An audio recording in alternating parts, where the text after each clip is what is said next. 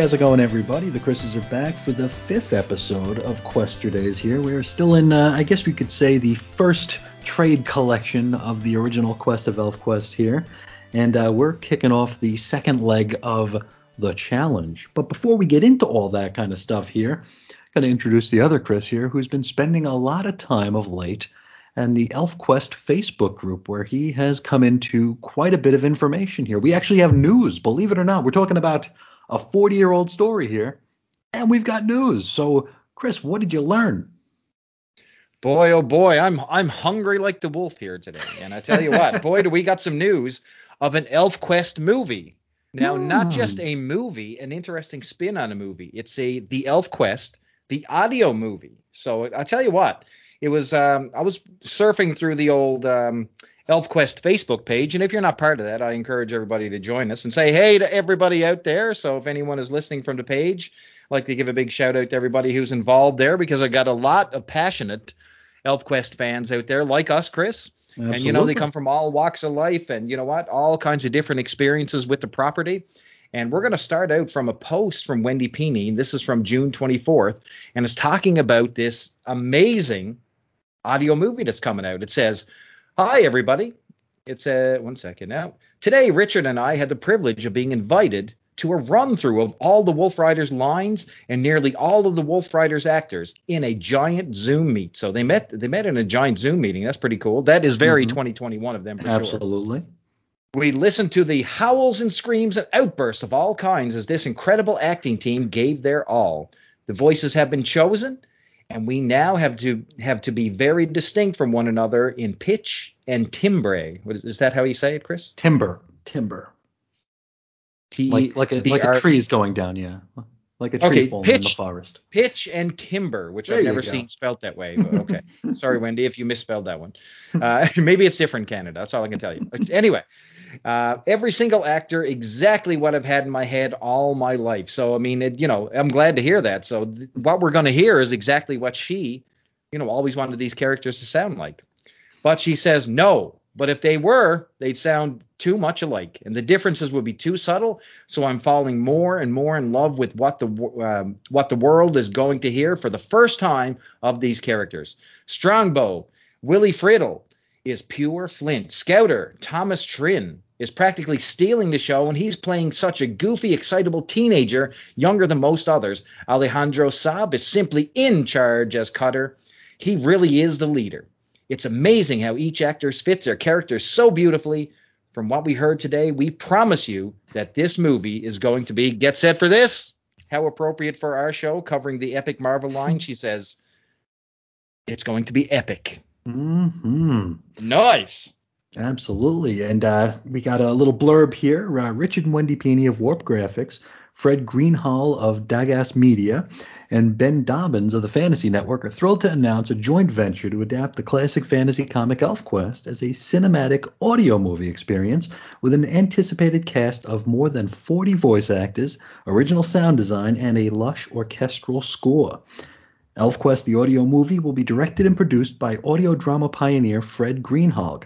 And that's uh, he's of Locke and Key and the X Files Cold Cases, also The Dark Tome, and co-produced by Jonathan with Jonathan Woodward of HBO's Wit, Buffy, Angel, and Firefly, with creators Wendy and Richie, Richard Pini uh, serving as executive producers. The audio movie will be made in association with the Fantasy Network, known for Mythica, Journey Quest, and The Rangers, and K4 Media.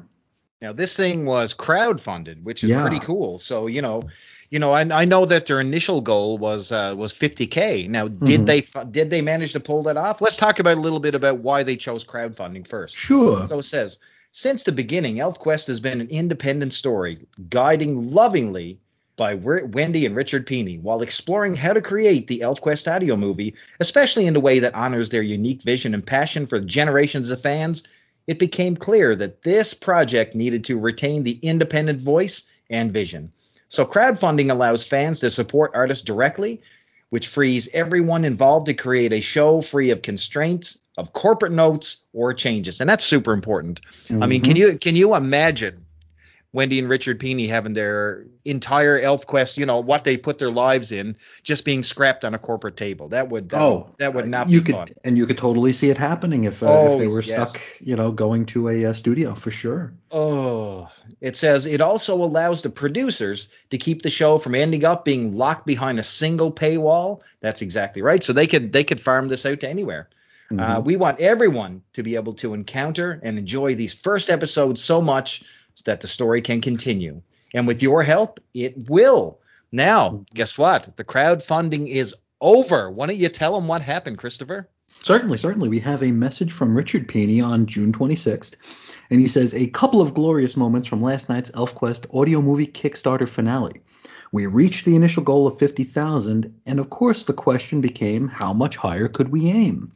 At some point, one of the crew mentioned how nice it would be to hit 200k. I'm sure we all wondered, is that even remotely possible? Then, within with 5 hours remaining, we and you all did it. From that point, it was all giddiness and fumes from the crew and us. Luckily, I had enough brain cells functioning to grab a screenshot when the countdown timer hit zero seconds left. What a moment. What a night. What a journey. Thank you all again. And uh, yeah, with uh, five hours and 21 minutes, they broke $200,000. $200,056 from, it looks like, 2,089 donors. So, uh, very impressive. That is very good. And listen, if anyone uh, if anyone wants to tell you that the you know the power of independent comics is in Mhm. Wayne, I tell you what, this one's 40 years old, and they just Mhm. they just in a few hours raised over 200 grand to make Yeah. this audio movie happen. So i'll tell you what, anyone who says there's no ElfQuest fans out there, they ain't paying attention because that's That's an- that's awesome That's- news, man. I, th- I think I only have I only have one complaint about the the audio movie, and it's that we're not in it. Oh man, I think. Listen, I, I don't know about you, but I, I've heard. No, I mean I don't know about me, but I've heard your voice work, and I'm gonna tell you, anyone who's listened to Chris on the Cosmic Treadmill is missing out because Chris and Reggie were were audio vocal sensations. So I mean, listen, Mm-hmm. we're available if you need background cast. Listen, I I, I can I can We'll be a- guarantee you. We'll be a I- couple of I like- preservers in the background. Yes. Yeah, we'll be some background trolls, whatever you want. anything. Yeah, listen, we'll we'll be pick noses minions. I don't, I don't care what it is. You you name it, we'll That's do it. So we're just throwing it out there. So you know, cheap plug right there. And, we'll, Now- and we, we don't even require pay. Wait a second, don't say that. Wait, we Did have our SAG that? cards. Right? yeah, we're, you're gonna need to put the horns on that thing. All right. All right. So also some more news. So in the past episode, we asked, we discovered a little ad, and uh, it was all about, I guess.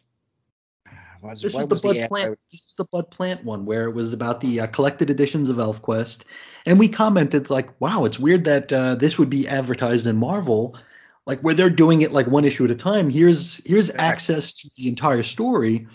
And we talked about that for a bit, but we also talked about well, we talked about another thing too. It's also the image they show is from the orgy um, that we'll get to later. but um, we also found out that there is ElfQuest merchandise, which we were just like gobsmacked by because we had never seen it. We had only ever heard of it from this ad. And you had posed this question to the group and actually got an answer on these pewter figurines. How about you you tell Yeah. everyone about these pewter figurines? So a little bit about the ad first. First of all, it's from Bud Plant Incorporated, and like you said, they're selling off, uh, yeah, the graphic novels or the books. Uh, they are one, two, three, and four for twelve ninety five each. Boy, I'd like to have that, or the whole set for forty five bucks. Yeah. But what we questioned was Wendy Pini's classic characters take shape in detailed lead die-cast miniature figurines. Uh, five sets, eight dollars each, or all five sets for thirty-eight dollars and save.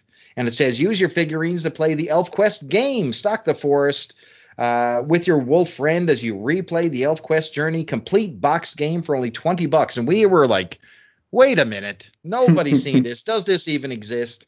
So I hit up the group. And guess what? It actually did. So just an Oh. update on the ElfQuest pewter figures. We asked for help from our listeners. And boy, did we get it. And a big thanks out to two people who shared these photos with us Deb Howard and Delane R. Finley. A big thank you for actually securing the visuals, which I'm going to put up on Twitter, and we'll do hashtag Quester Days, and we're going to showcase these things. So, man, there's a ton of them, Chris. I'd, I'd really Oh, like wow. to. Te- so, um, it seems like they are lead figures, which number one is an odd occurrence in itself right now. I mean, you know, you don't get kid Absolutely. kid lead these days. You know what I mean? but uh, they're also very, very. uh, Looks like they're literally hand painted individually. If I They if I'm a like guessing. Mhm. won't they? I Like wonder if they ca- did they come because let me what did, does it say in the ad whether or not they came painted? Because I know a lot of those figurines come unpainted and, and hobbyists will paint them. So I wonder if that's uh, if that's the way these went. I I, I couldn't say. It says metal figures for use with ElfQuest, uh, sculpted by Julie Guthrie. And I don't know if I'm a guessing man. They they look like they're hand painted, but I don't want They to. do. Uh, They do. yeah, yeah. I don't want to uh, disparage the the painter. Certainly. But uh, yeah, yeah, there seems like there's a ton of them. I mean, the, you have Cutter, One Eye, you have like Troll Guards. I mean, you've got uh, my God, Leetah, Timan. Mm-hmm. You've got, I mean, just a ton, ton of these characters. And you know, this is the first time I've ever seen them in frame. So Yeah. I was super pumped when somebody produced the figure. So I think it was Deb who had a picture of one up close, just a picture of Yes. one of the figures in her hand. And then Delane came out of nowhere with the entire thing on the pages with the descriptions of all the characters. I was jaw dropped, and I know I shared that with you on Twitter Mhm. that night. But boy, we gotta we're gonna showcase those over For on the uh, over on the Twitter. So hashtag Quester Days. Uh, Once you're hearing this, you'll uh, be able to check those out, and those are pretty cool. Super are rare. Indeed. Absolutely. I, I love I love all kind of obscure merch, you know.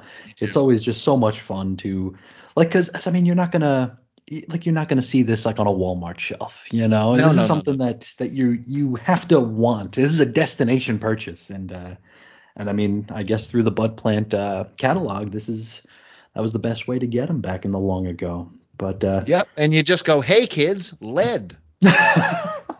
open wide. No. but uh, ElfQuest fans are dying at an unbelievable rate. Unknown sources. No, no. yes, uh, one show was cool. telling them. Yeah. Um, but with the news out of the way here, um, we've got a competition to wrap up, don't we? Uh, last, oh last issue we Oh. saw poor Cutter, I mean poor Rayek, just get trounced by Cutter in a uh, in a in a balance contest, and uh, the poor guy. I mean.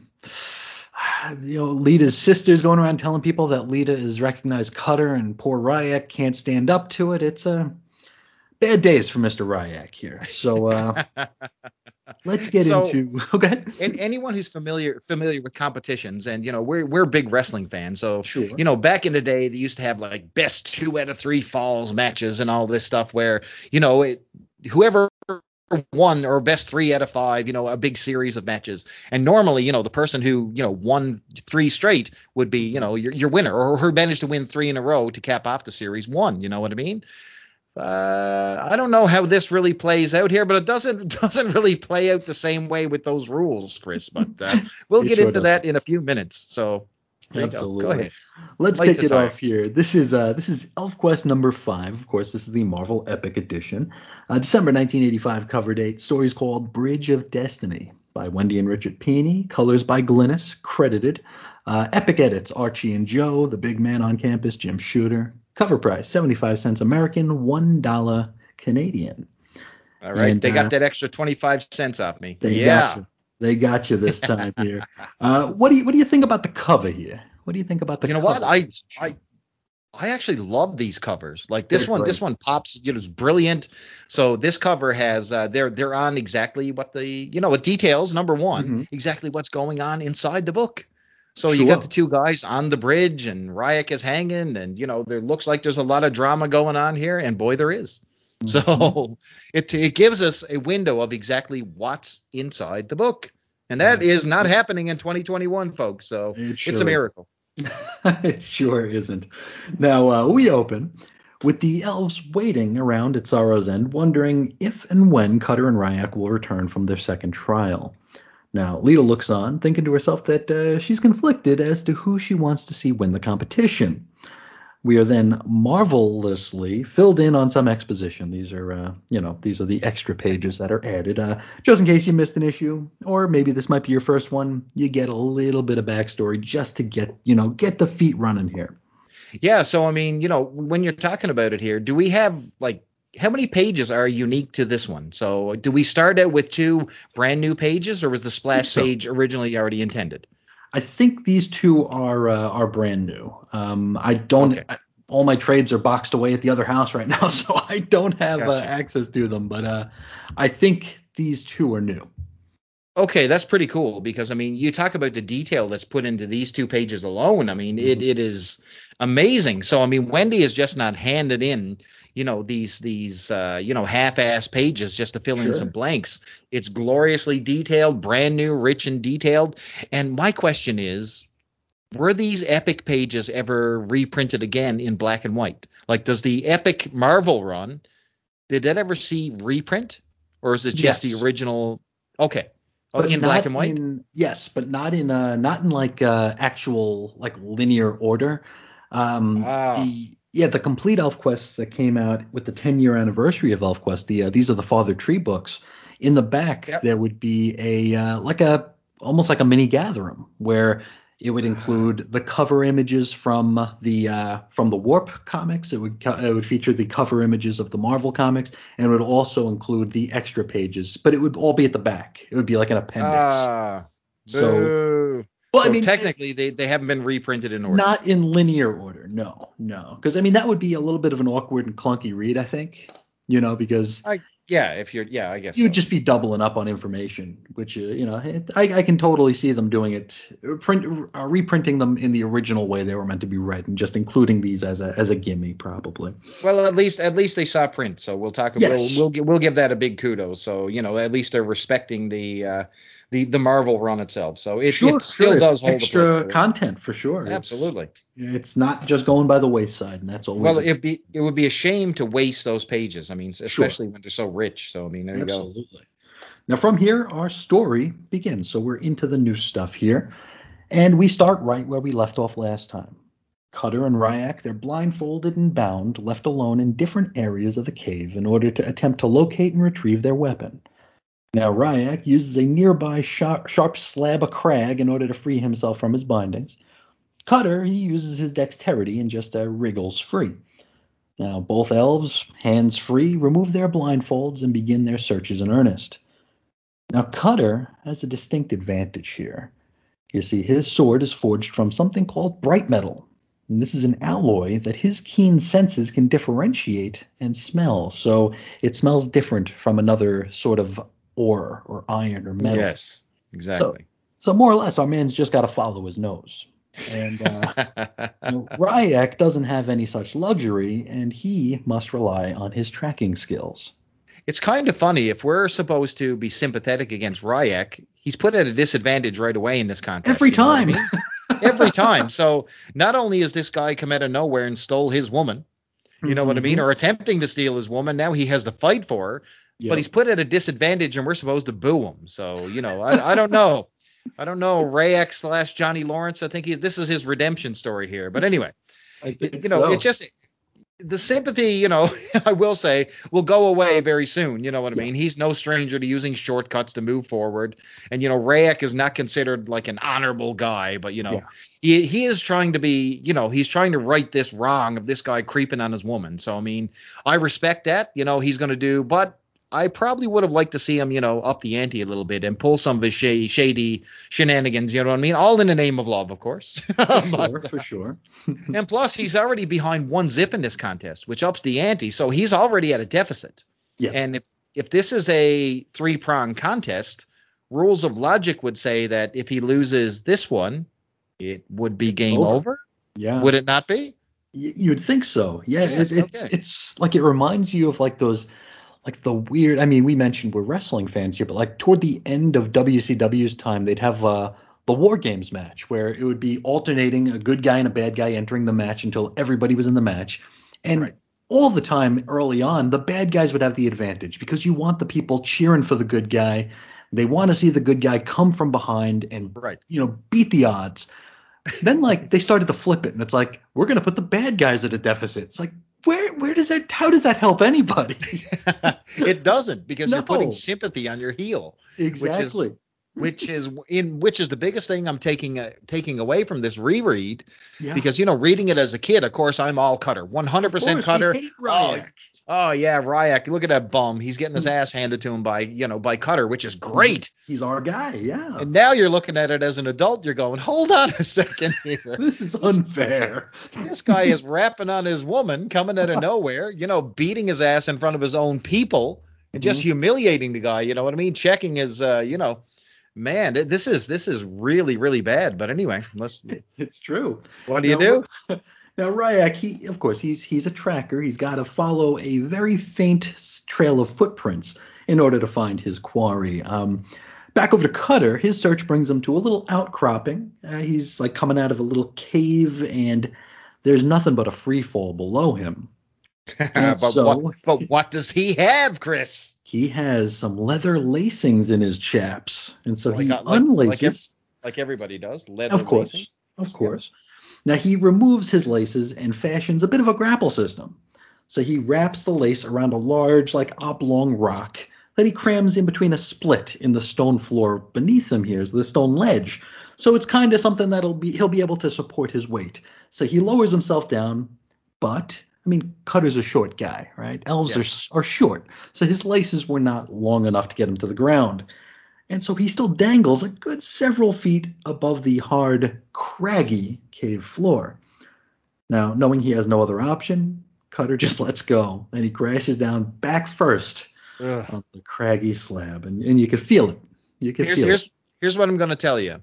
Uh, to talk about how difficult this task is, number one, just try tying just by yourself without even hanging from it. Just try tying a lace around a rock and see how see how well that works for you. Number one, it is almost impossible. No matter how tight you tie that thing, that rock Gonna eventually slip. is going to slip out. No question. Like unless it's like super craggy and you've got some edges that you can hook on, but he's just got like almost like a polished little stone there that It's like a skipping stone. Yeah. Yes, impossible, I say. now, elsewhere, Rayek simply happens upon his blade. He followed the trail here, but it's in like a little, like a little fissure in the ground, and uh, he can't reach it. So it's just out of his reach, and so Rayek's like, "Well, what do I got?" He removes his headband, and he's hopeful that he might be able to snare like the hilt of his blade and lift it up, but he can't. You see, the Sorrow's End Challenge Guild really made sure to jam that sucker in there. So there's no. It's like it's like one of those fixed, you know, claw games at the at the arcade, you know, where it's like you really want that Alf puppet. Well, it's jammed in there. You ain't getting. oh yeah. Oh, let's talk about that for a second. The claw vending machines, the Oh, yeah. biggest highway robbery of children's money. I mean, how many times did you lower that thing with precision oh, over the top of a toy in one of those cases? I mean, and it just uh, skims it. It just like it, it it's so jammed in there, you ain't getting it. and not only that, the claws, it's almost like they're on demand, like when they want to like cling to something, you know what I mean? Mhm. Because they're very loose. So Yeah. unless you're able to get that claw hooked into something, a piece of fabric or something on the toy, forget it. It's just going to drop it. You know what I mean? Oh, yeah. And and some machines, if you've seen these, when they go to lift the toy, there's a shake to it. You know what I mean? That suddenly they're uh, out of nowhere. You know what I mean? You're like, hey, this claw went down gentle, and as soon as it's elevating it back up, it starts to rock like a pinball machine. yeah, it's like you Like, tilted a ah. pinball machine. uh, I used to be a professional at that, but now now I just suck. My my kids look at me like, Dad, you're terrible. But anyway, another story for another day. It's true. I mean, those things are those things are a racket. Oh, they are. uh, you know what? I'm telling you right now, there's money to be made. Maybe that'll be my uh, my career after my current employment There as you one go. of those claw vending machine salesmen, aka Lech. Mm-hmm, mm-hmm. now from here we jump back to Cutter, and he also finds his blade. It's uh, it's New Moon, of course, and it's also in a fissure just outside of his reach. Now Oh. Cutter, he drops down to his belly to try to reach it, but eh, like we said, Cutter's a short guy. His arms are short too. But then something unexpected happens. Now Cutter is laying over the fissure. Well, he's he was given something for luck last issue by his friend Skywise here, the lodestone. And the lodestone you know dips. You know, it's around his neck. It dips into the fissure, and New Moon reacts to its magnetic pull. It, Ah. it all comes back to the lodestone. I mean, every single issue, this this rock is helping Mhm. them do something, whether it's navigating a desert, you know, some secret luck charm, and now it's a magnetic blade puller. So it's one of those. You ever see those? Um, those nail grabbers they're they're almost like an extension wand almost like a Yes. antenna and you Mhm. know you could stick it down and you can like if you dropped your ring for heaven forbid in a in a drain In a you can grate, stick this yeah. thing down. yeah you can you can reach it so that that's what this thing does but i got one question for you Mhm. so you know you had ryak and he's trying to use his little headband to you know Sure. to access his weapon and he couldn't do it but now all of a sudden the lodestone magnetically charged you know allows i guess what i consider a competitive advantage what do you think is this cheating Oh, is this competitive advantage I don't know. I mean, I don't know if it's cheating necessarily, but it's definitely an advantage for sure. Um, but then again, I mean, it's a magic rock from what we know. Who's going to know that it's magnetic? I don't know that they know what polarity and stuff is. You know what compasses do. so yeah oh yeah okay fair enough okay but so but you know, definitely, I mean, boy, it, if you if you're Rayek, you're seeing that this is unfair. oh yeah you know, for sure. Um, with us, we just see it as a as a very good bit of storytelling. It's like it was Chekhov's lodestone, right? It's like it's like Skywise handed it to Cutter for luck, and bada bing, bada boom, it, it gave him something. So it's a it's very good storytelling in that way. And again, it's another one of those things because Rayek chose not to take a shortcut. Yeah. He has these. He has powers, so he's Yeah. able to. We saw it the other. Um, He was able know, to levitate the boar. Yeah. Yeah, he levitated the boar and stabbed it in the throat, and he could have quite easily used that here, but Mm-hmm. he chose not to take the shortcut. And I think that that in itself is an important story point here. So And you know, I totally glossed over that. I, I totally didn't. I didn't even think that he could levitate things. I mean, we saw him levitate an orange. We saw him levitate Yep. the boar. He could have very easily levitated his sword, and he, he like you said, he didn't take the shortcut. So that's well, uh, well, think another about this. feather for him. Last episode, Cutter gave him grief over elevating the boar, saying he was Yep. cheating during the hunt. Sure. Maybe So he took that now- to heart. Yeah. So now you got old Lodestone boy here using the exact same tactics, and it's suddenly okay. Oh, I'm not good with that. I'm not good with that. Team So, Rayek all the way here on this one. It- it's so crazy reading this as an adult. Oh, it so is. bizarre.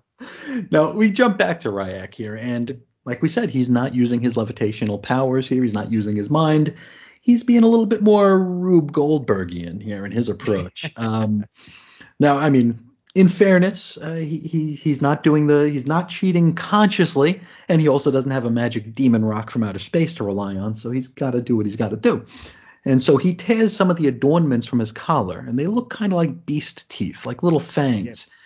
And he fashions them into a claw of sorts, kind of like those machines we were just talking about. and uh, he holds the teeth claw open with a little slat of stone, and he just lowers it into the fissure. And then, just as he hoped, when this hits the hilt, that stone slips away and the teeth close on it. So, just like one of those machines.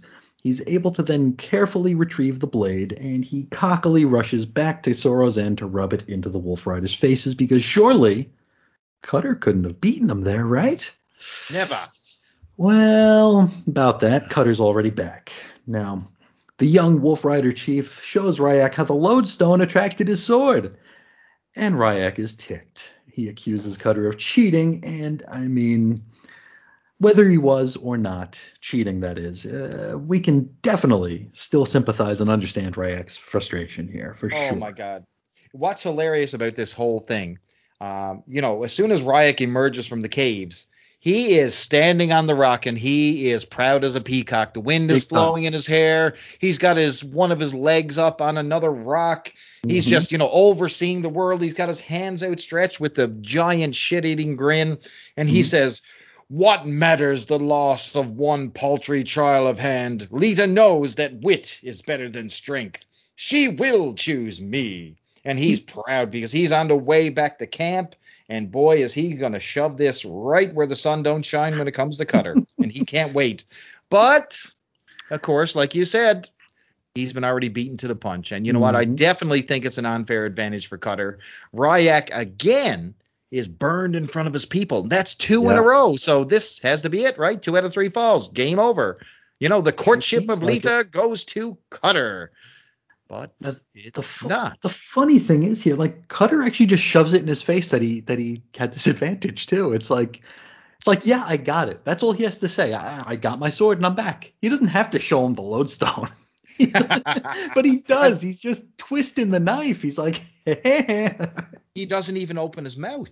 no, Actually, it, it's it Sky. up. It's Skywise. His buddy goes. Cutter's been back for a good while, and then hmm. all of a sudden he just comes up and with his little pinky, and with the lodestone magnetically still attached to this, his damn sword, he just sort of waves it in his face, and uh-huh. and Rayek explodes. He just goes, uh-huh. cheat, deceiver. I love that. The next the next time I'm at work or someone and someone does something stupid, I'm going to use that. Cheat, Definitely. deceiver. what proof of wit is this to use a magic stone? I could have used my powers, but I did not. It's See, true. right. It's, Yep. it's almost like the fix has been in from the start. Um, now, Sun Toucher, the the poorly named, unfortunately named Sun Toucher, he advises that Cutter only wore the lodestone as a good luck charm and was unaware of its magnetic powers. And uh, yeah, Cutter himself commented that he thought the stone only worked for Skywise anyway. So whether it was magic or not, it was immaterial. He thought that this was just Skywise's rock. How a rock would know Skywise was holding it, I don't know. Um, but Skywise whispers to Tree Stump that he still thinks the lodestone is magic, which, I mean, let's not let Rayek overhear this, otherwise his accusation might start to hold a little bit of water, you know.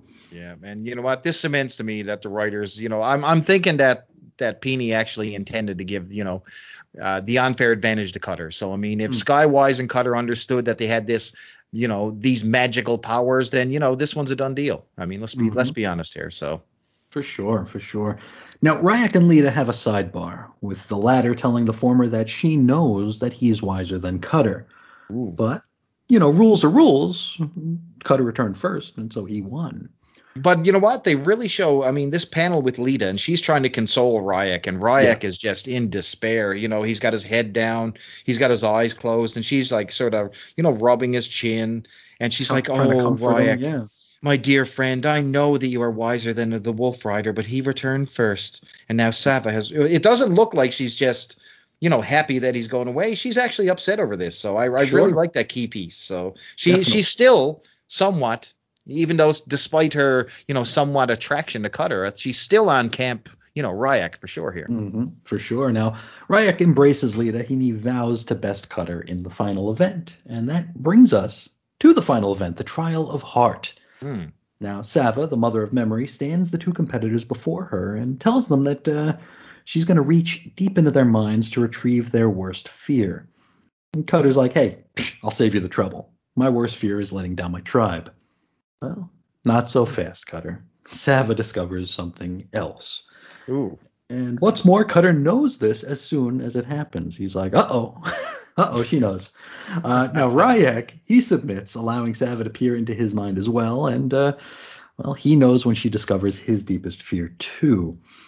Savah proclaims that the third and final trial will take place at the titular Bridge of Destiny. Aha. Now, you may be asking, what is a Bridge of Destiny? Well, it's a thin, rocky outcropping that connects two tremendous mountains right outside of uh, Sorrow's End. Now, the trial will, consist of each combatant walking across this stone high wire, for lack of a better term, touching a sun shaped symbol on the other side, and then returning, walking back. I got a question. hmm So Savah peers into their mind, okay? So she's gonna try to find their, you know, their their biggest fear, okay? Mhm. So is this their big deepest fear? Like falling? Heights? I don't know. Yeah. Is that, is that like tell me something. Is like I, I get to a point like I have a degree where I'm not really afraid of heights, but once I reach a particular certain height, I'm like, okay, you know what? switch flips. Yeah. yeah, we're we're done now. We're done. This is this is a ridiculous amount of height here, and I'm I'm definitely finished. But you know, I have no issue with ladders or sitting or standing on a roof or anything like Mhm. that. But there is a point where you know it, it does get out of hand, and you're like, okay, you know what? Now, now I'm on the brink of death here, so we're Ooh. you know we're we're getting Need the ground. Yep. Yeah, the ground. But I th- but I think that you know when you're thinking about their greatest fear, I mean, falling. I, you know, it seems like a low bar prediction, but I mean, both seem pretty cool with it. They continue yeah. on. So I don't know. Did Savah miss the mark here? Is yeah, she like a, a, a bad visionary or, or what's happening? I don't know maybe they did. I'm sure they didn't have like the uh, the test of the emergency broadcast system in the ElfQuest world, which is terrifying. Um, they might not have had clowns, which are also scary to some oh, people. Yes, uh, but I mean, the phone I mean, ringing in the middle of the night that probably doesn't happen. So this is their worst fear. That's not good either. I'll tell you what, oh, phones oh, ringing in the middle of the night never end up being something good. You know what I mean? It's always, yeah. But I don't, I don't know. It's never good. No, never, never. Nobody's calling just to say hello at two in the morning.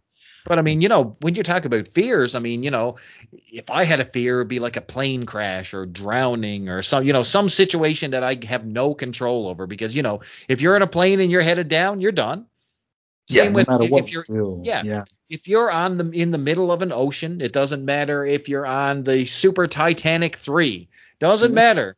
Unsinkable, you name it if the sea is rocking and that boat starts to sink, you're finished. You're you're you're finished. There's there's no one coming for you. You're underwater. You're dead. Leonardo DiCaprio's floating by you, and Kate is not going to save you. No, but your heart will go on. I think that's that'll be all. now, but anyway, there, here we are, we're at the Bridge of Destiny here, and uh, Cutter is up first. Now, Skywise assures him that uh, nah, this won't be any sort of challenge. After all, he's seen Cutter tap dance across tree branches. Cutter looks down, which I mean, I, I am not good with heights. And uh, that's kind of rule number one is don't look down, right? No, right. That's yeah. It's like uh, when you're scared of heights, don't look down. Whatever you do. No, because uh, you know what? Even if you're on like a roller coaster or something, you can mm-hmm. manage to keep yourself content as long as you're just like if you stared like at your feet while you're on a roller coaster, it sure, takes away the you know it yeah. takes away the tension. But the second you look over the side and you realize that wait a minute, I'm gonna go through four loops and up upside down, and this ain't gonna work. you know what I mean? Yeah, there, there, ain't no science to this. Come on, no, this is exactly. this is magic. Um, but uh, What's more, we have a particularly windy day here in Sorrow's End, and so uh, you know, just the right amount of gust threatens to send either elf to their doom. And uh, I want to remind you, we're working without a net here, people. Yep. This is just a drop. Now, Tree Stump gives Cutter a bit of a pep talk, telling him, you know, hey, remember, this is for Leetah, and you seem to think she's worth it, so do the thing. And so uh, Cutter does do the thing. He starts to walk across the thin stone bridge, and he makes it about halfway before, uh, well, he starts to lose his balance. Ah. Yeah, before he does, though, he scurries back to safety, unable to complete the trial. And in disgrace, he slumps down behind a large stone. So, right. so tough, tough day. So we know right now that Cutter, okay, we know he's afraid of heights. Yes. So we see it here, we witnessed it, we know that that is his biggest fear, okay? Mm-hmm. And like I said, at some point you get to the point where enough is enough and you're going to be terrified. And if you do not like heights, th- that ain't where you want to be. It is absolutely terrifying. It, it literally disorients you when you're up so high and at different things. And you literally, you can't focus on anything except falling. Exactly. All of a sudden your feet start to shake and, you know, you've got no control over your body. Oh, it's yeah. just a mental thing. You know what I mean? So here, here's, here's my height story. I got a story for you. Ready for this? All right. So you've been to a Walmart or a Costco, right? Certainly and you look up and like the ceilings are, you know, they're they're not the old T-bar ceilings. Like now they're just open warehouse, warehouse. girders. Yeah. Right? Mm-hmm. Really, really, really high up. Certainly.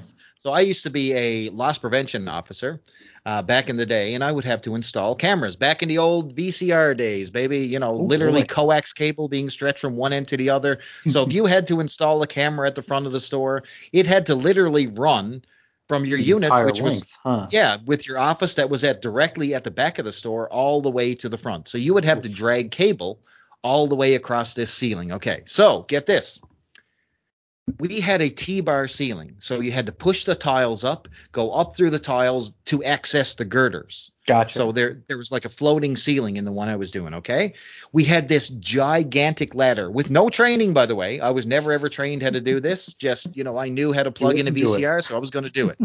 so I get up in this ceiling, Chris, mm-hmm. and this ladder is unbelievably high. Like when when I position it from the floor, it, it goes right on up through the ceiling it knocks the tile out and it literally it's touching both corners of the opening of the t-bar.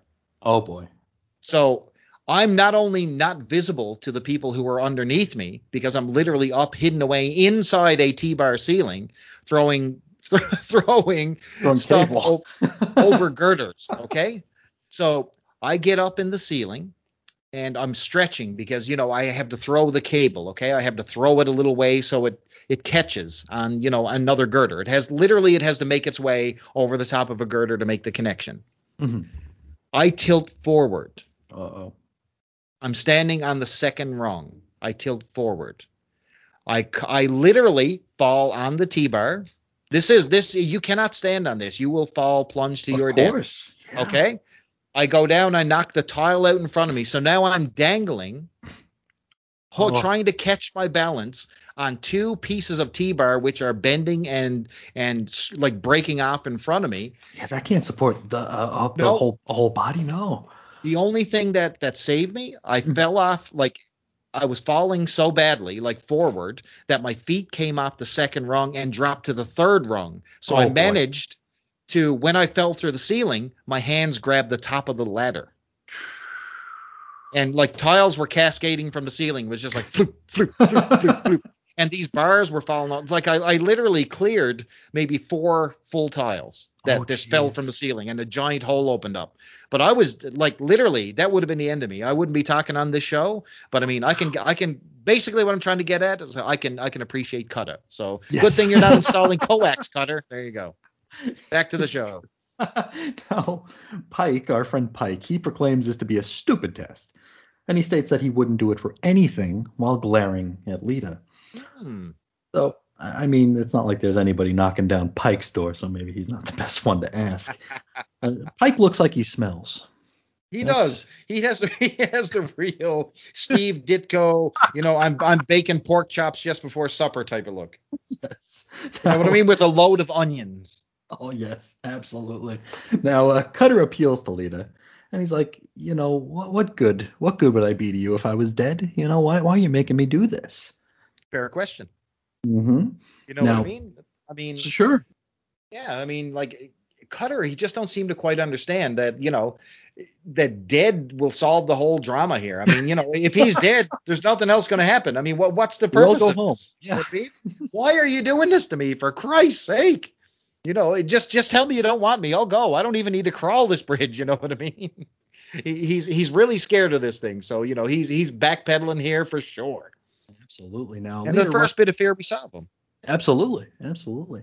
Now, Leetah runs to her father and tells him that, uh, you know, this just isn't right. And Sun, Sun Toucher knows the score, and he knows that she was hoping to see Cutter humiliated, uh, unable to complete the trial because maybe that would take him down a peg, and uh, maybe it would even result in his own tribe turning on him, but of course they won't. Now, Rayek cockily saunters up to the bridge and proceeds to walk backwards across the thing as if it ain't no thing at all all the while mocking the cowardly cutter. well, listen, man, he's got to save some sort of face because I mean, you know, if this is all he's got left in the toolkit, then baby, he's got to use it. I mean, he mm-hmm. has been neutered in front of his own people. So this may be all he's got left in the can, man. I'm telling you. And he is milking it. He's walking backwards. His hair is flowing in the air. He's just got that swagger to him, arms outstretched. I mean, he's just got, you know, just balls for days here. And he's making sure that Leetah's paying attention. Look at me, girl. I can just walk back right here. I ain't falling. If this your was wolf ever rider animated, now? if this Oh, was ever yeah. animated, it would have to be a moonwalk. Oh, definitely. It'd have to be. So he's doing this, right? He's he's you know he's proud as a peacock here, walking backwards, moonwalking, and then well the wind picks up. I like what he says though. He says, Mhm. "Ha ha! If a stroll across the bridge of destiny was something to be feared, see, Leetah, it is nothing. He is a coward to the very heart." And then all of a sudden, I don't know. I don't know who calls out, but it says, "The wind, Rayek, be careful." Yes. late. Poor Rayek is thrown off balance and he falls, only barely catching himself on the edge of that rock bridge. Now Cutter looks on, waiting for his rival to use his levitation powers to simply rise back up. But he does not, because he cannot. Hmm, no. Why is this? I don't fear, know. Fear, fear overrode his powers. I think or so. how is- I think so. Interesting. Now, now Cutter finally figures, you know, screw it. Even though Rayek is currently his enemy, he can't just let him fall. And so he crawls over to Rayek, midway across the Bridge O Destiny. Now Rayek, he begrudgingly takes his hand and Cutter pulls him to safety. And the two elf rivals stare at one another. At which point Rayek sends for the very first time. Uh, explain sending, Christopher. Well, this Let's- is the mental communication that the elves share. It's a kind of a instant messaging or text messaging for the Yes, elven sir. age here. And you might think, you know, Rayek, maybe he's maybe he's he's ashamed, right? And he wants to thank Cutter for helping him, but only do so silently between the two of them, very personal like. Yep. Well, no, that's not it at all. It's not a thank you. It's a sharp, painful, scorn-filled send, which actually drops Cutter to his belly. Oh yeah, there's there is rage in his hate. eyes. He's got rage in his eyes for Elizabeth right there. I'm telling you right now. Hatred. Now Rayek, Rayek retreats back to safety, leaving the Wolf Rider chief behind on his belly on the bridge.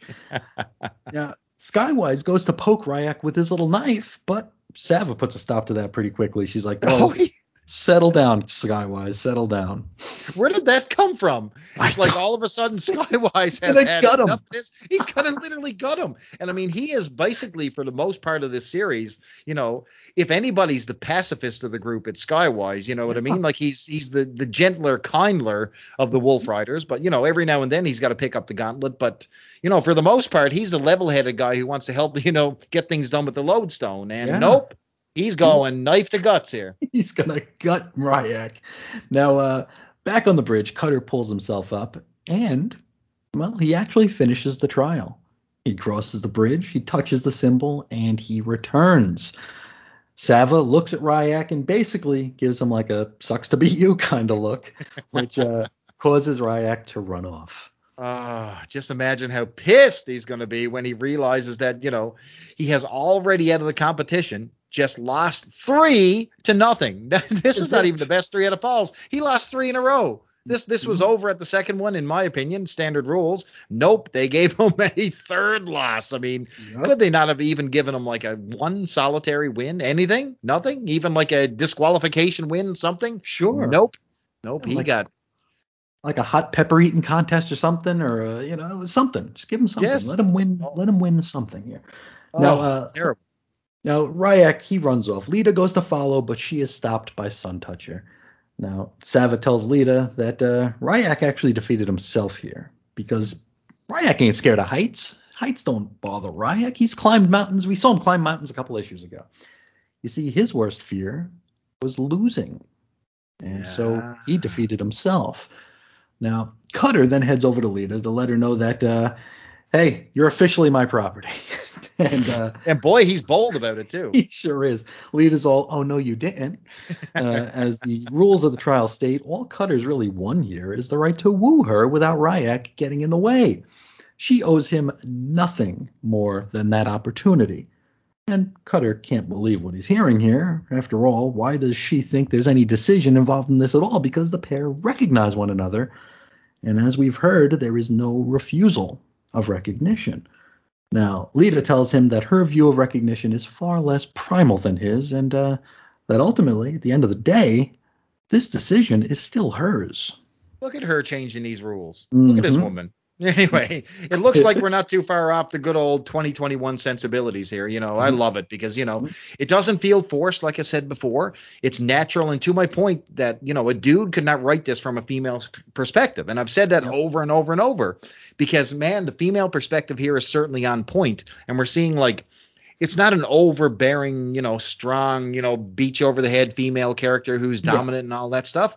She's in charge of herself. She's on point. She knows who she is, and she ain't gonna let no man just say that she's any property. So I, I love Leetah at this point. Really, really cool characterization. Oh, 100%. 100%.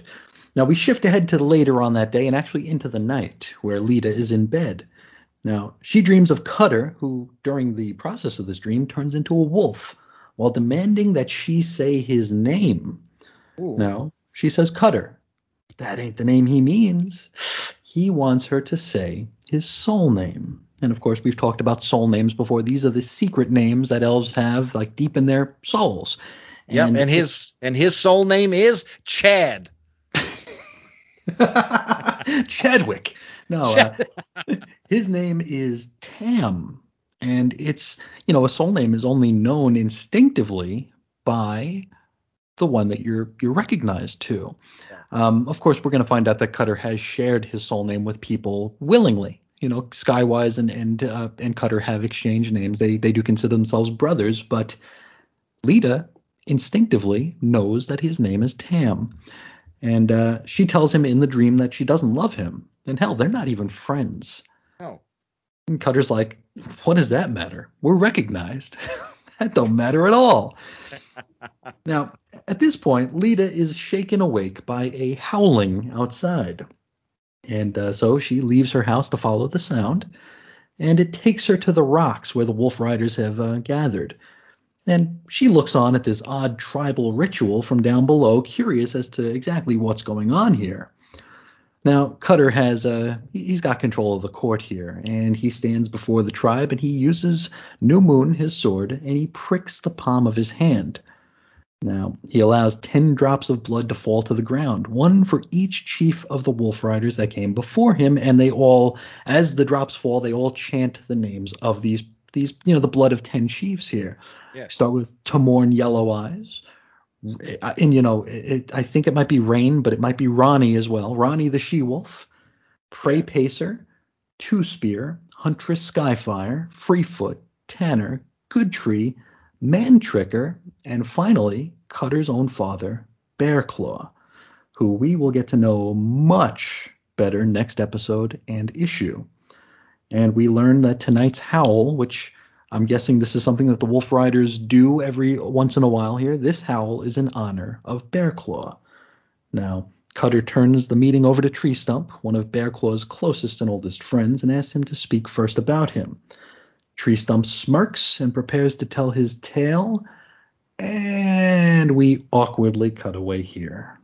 Okay, so for listeners who who are not on to the you know the Marvel ElfQuest situation here, so these books were originally presented in like a, a different format altogether. Yeah. Okay, so the endings may not necessarily be what Marvel is producing. So Marvel is trying to dice up this entire saga into comic book format. So how many mm-hmm. pages mm-hmm. are they doing here? Are They go in 20, 20 either 20 or 22 i would reckon yeah. i think the originals were 32 so, so, you're gonna uh, so you get these awkward, awkward, cuts, sometimes. and yeah. this is why Wendy has to produce these extra pages to mm. you know to segue into the next chapter. So Yep. Here, at the very least, which we didn't get last time, we actually got a little small to be continued, just True. sort of True. shoehorned in here. You know, I this is where I feel that one piece of extra content should have been. So you know, I I feel that there should have been like an exit splash page. I mean, you're right in the middle of a ceremony. What a way to end it it would be. You know, to give a hint of what's coming up. You know, it'd sure. almost be imperative if you're trying to get readers back every single month. You know what I mean? I just think these, you know, these strange cutoff points. That's my one disappointment with this whole series is that they don't just don't flow well. Maybe mm. even like just a little little bit of extra narrative might be needed or an extra panel. I'd I'd love the splash, but I mean I, I would take even an extra panel with some careful rewording. It just wouldn't be wrong here. It's just something to get you more excited than just poor tree stump just uttering one word and then we're off. You know what I mean? to be continued, and you're like, would you want to continue this if you were reading this at the time and not an ElfQuest fan? I don't know. Sure. That's that's an interesting question because it's like, if, had we not known about how the sausage was made, right? Would we even notice that it was awkward? I wonder. I mean, I don't know how much of it yeah. is our just subconscious knowing that it's like, well, that that wasn't how the issue is supposed to end. I wonder well, if well, I mean, uh, from, from all the years collecting comics, I mean, you know, when when a Spider-Man issue would end and all that type of stuff, they'd hmm. always give you a cliffhanger, and sure. there'd be some ex, you know exposition by Stan. You're not gonna believe what happens when the wall crawler takes on, you know, the Sandman. Next episode. I, ha- I haven't written it yet, but it's gonna be great. yes, to take a page out of X-Lapse right there, perfect. Yes, but no, right on the money, and, and and these seem blunt, but but anyway. They do, they do. But uh, we will, of course, forgive it because I guess we don't have much of a choice. They are what they are. Um, yes. Now that is the story, but that's not the end of the issue. We have quests and answers. We got a whole bunch of back matter here to get into. So let's kick it off here. We're going to start our letters page with Paul in Florida. Hmm. Now, Paul, he ain't a comics fan, but he made an exception for ElfQuest. And he's he's very happy that these stories are now being made available in color and uh, in a more affordable format than the original oversized warp installments. Well, you listen. I mean, the original graphic novels, in my opinion, are the way to view these. You know, the mm-hmm. Star Blaze editions are what I grew up on. You know, yes. there was four four of those volumes that completed the original quest, and that's the way I really, really that's what engaged me the first time on these. So, sure. you know, when it comes to when it comes to this, would I have liked it the same as you know as I did first when I encountered these? I would say no for the simple fact that it was such a shocking departure. Like graphic novels were not a thing back when I was reading these things. You know no. what I mean? So the weren't. format itself was exciting. It's something new. The paper stock was better. The coloring was better. You know, better than you know just your newsprint you're dealing with here in the Epic run. But sure. uh, but you know, in my opinion, if you're talking about the uh, the way to read these, it's it's definitely in the uh, in a graphic novel format. What do you think? You know, I, that, that was my first uh, exposure to them as well. Uh, but it was, yeah, it was the the next versions. It was those Father Tree ones that were the, yeah, my they're first, beautiful. Uh, oh, they're they're amazing. They're gorgeous. Um, and actually, I just uh, I sent you a picture this uh, last yeah. week. I went to a half price bookstore, and um, for the longest time, I was missing volume four of the Father Tree uh, Press Complete Elf Quest, and um, you see it online, and it's very expensive because oh, I mean yeah. these things are out of print. I managed to find it at a uh, record store for uh, it was under ten dollars, which I mean that's a steal of a deal for for that book.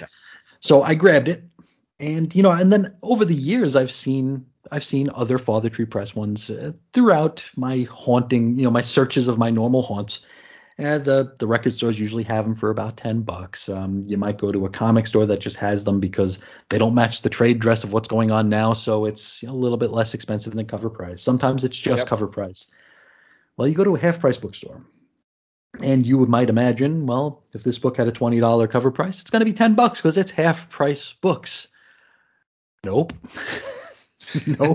uh, half price books, at least the ones by me, now consider themselves to be boutique bookstores. So I don't know if you're buying if you're buying books at a used bookstore, it stands to reason that a lot of them are going to be out of print.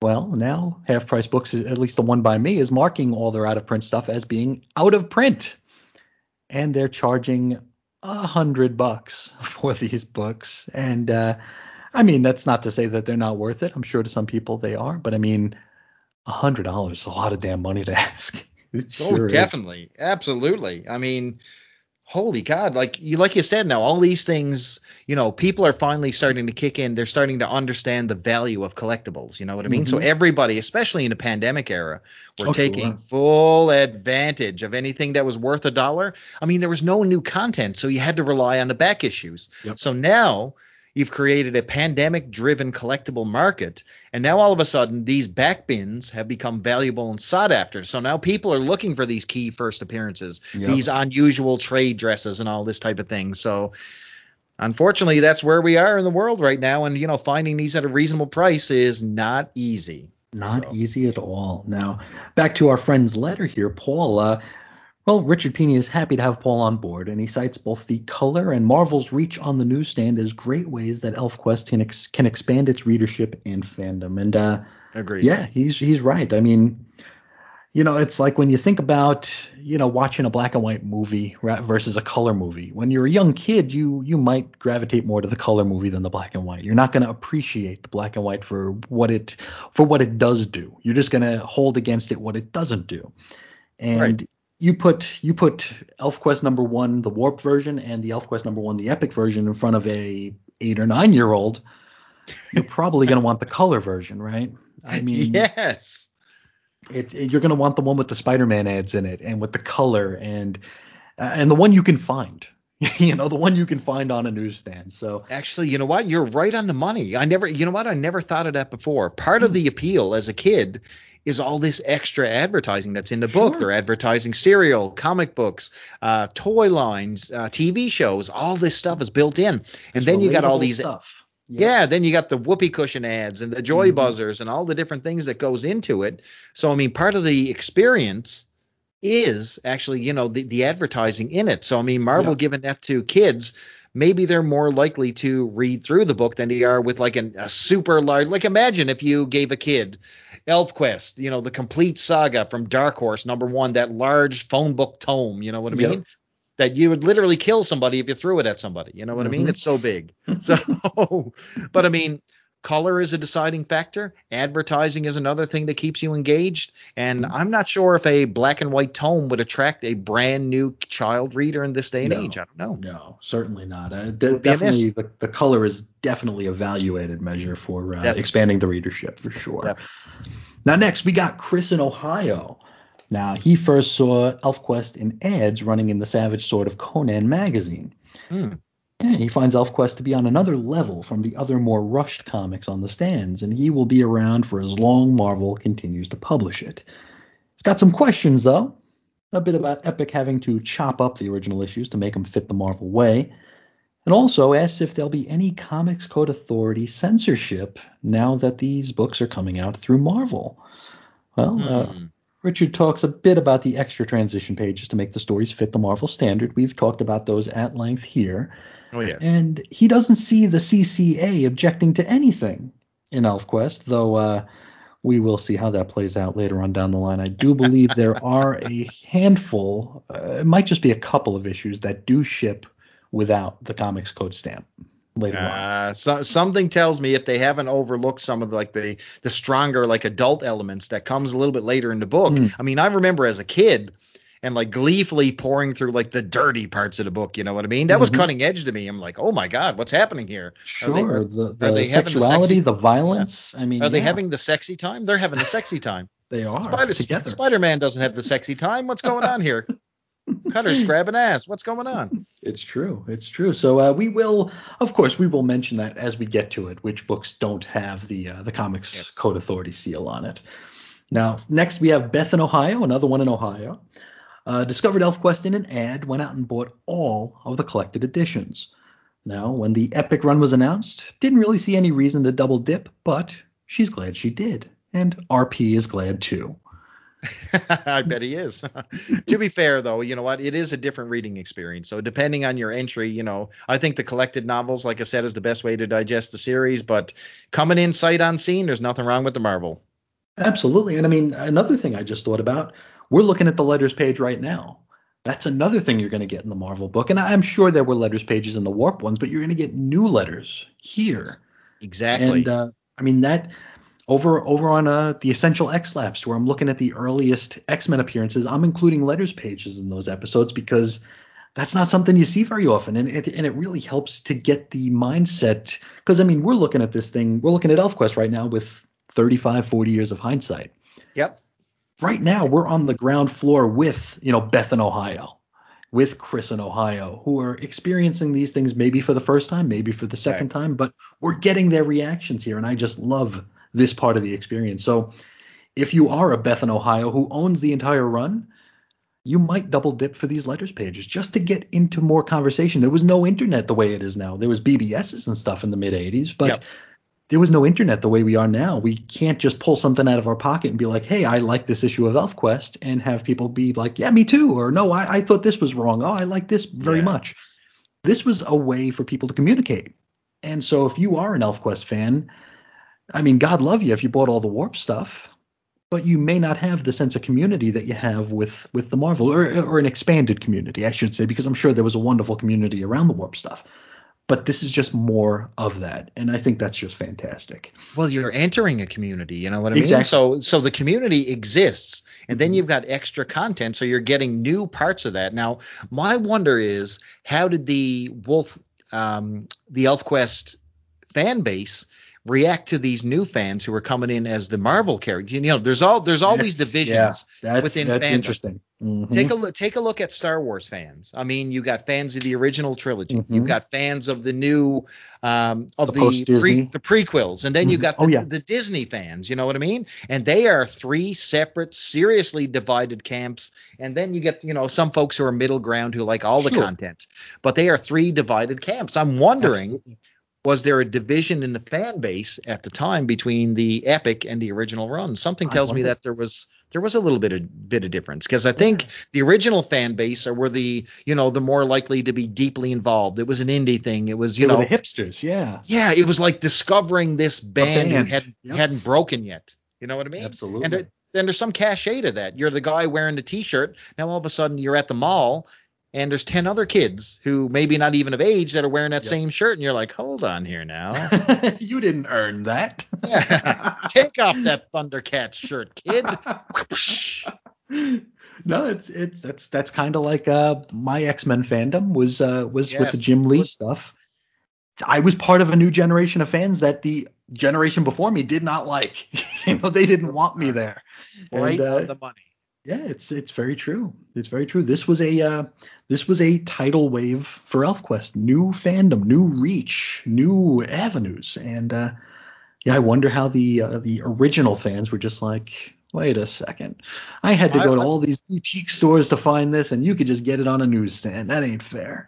I remember the guy who ran the comic shop in our town when the Marvel McFarlane um, Mhm. sp- adjectiveless Spider-Man debuted. Okay, He was disgusted selling that thing. Really? Not a, I don't know what you kids see in this guy. He's not better than Jazzy Johnny, that's for sure. In his exact words, by the way. That's great. Jazzy Johnny. Jazzy John Buscema.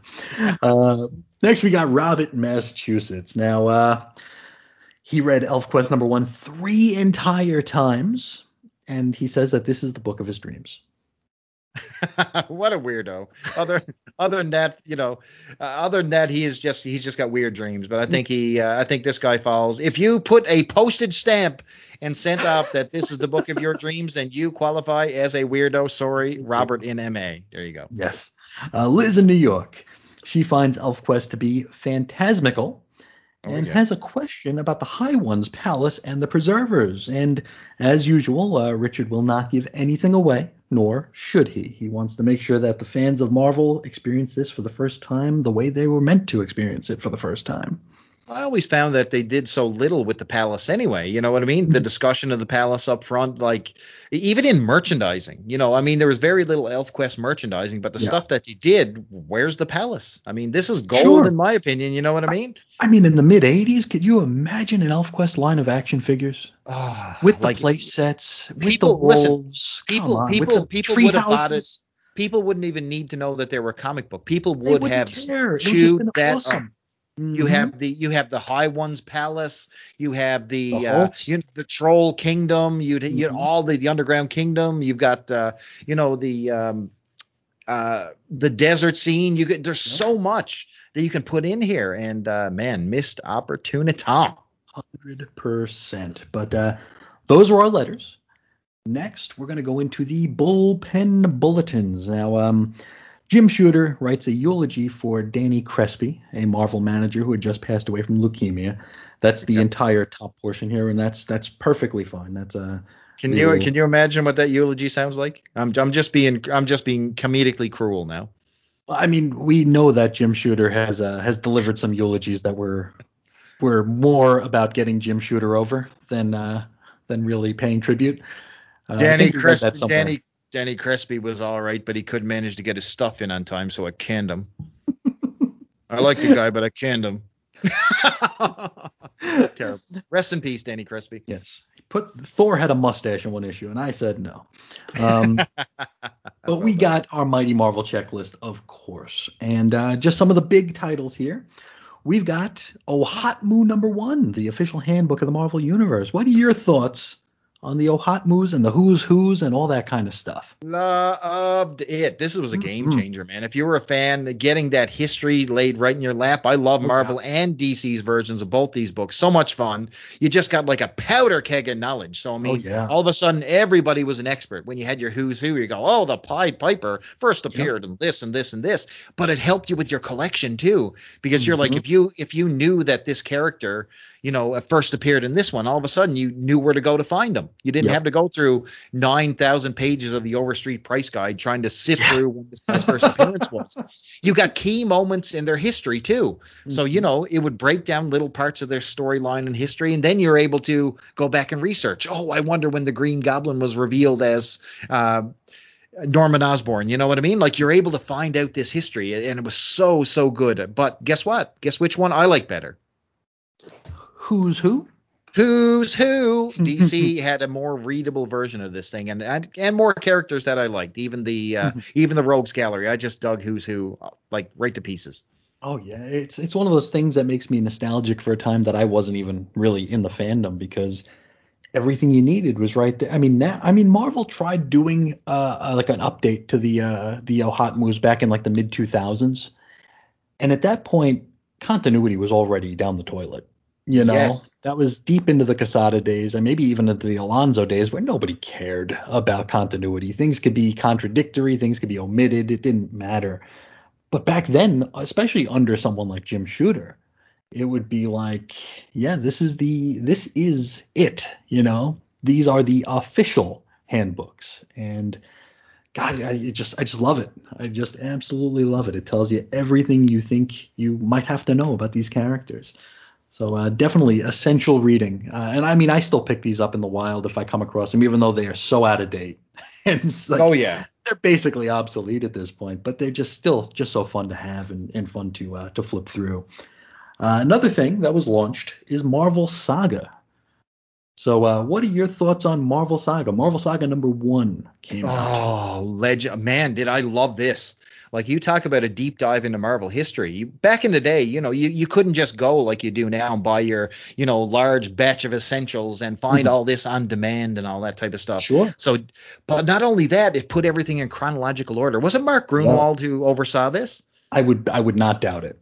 I would not. Man, who whoever put this together, I mean, what a piece of history because he had to take all this tangential history, make Oh, yeah. sense of it, and put it in a time frame. So, you know, I heard some podcasts. I think it was the Comic Book Historians podcast. They talked Mhm. about this, and they talked about how making these books that you know just the process of mapping out and giving something a date of when these events happened Oh yeah. took forever. So I mean, Mhm.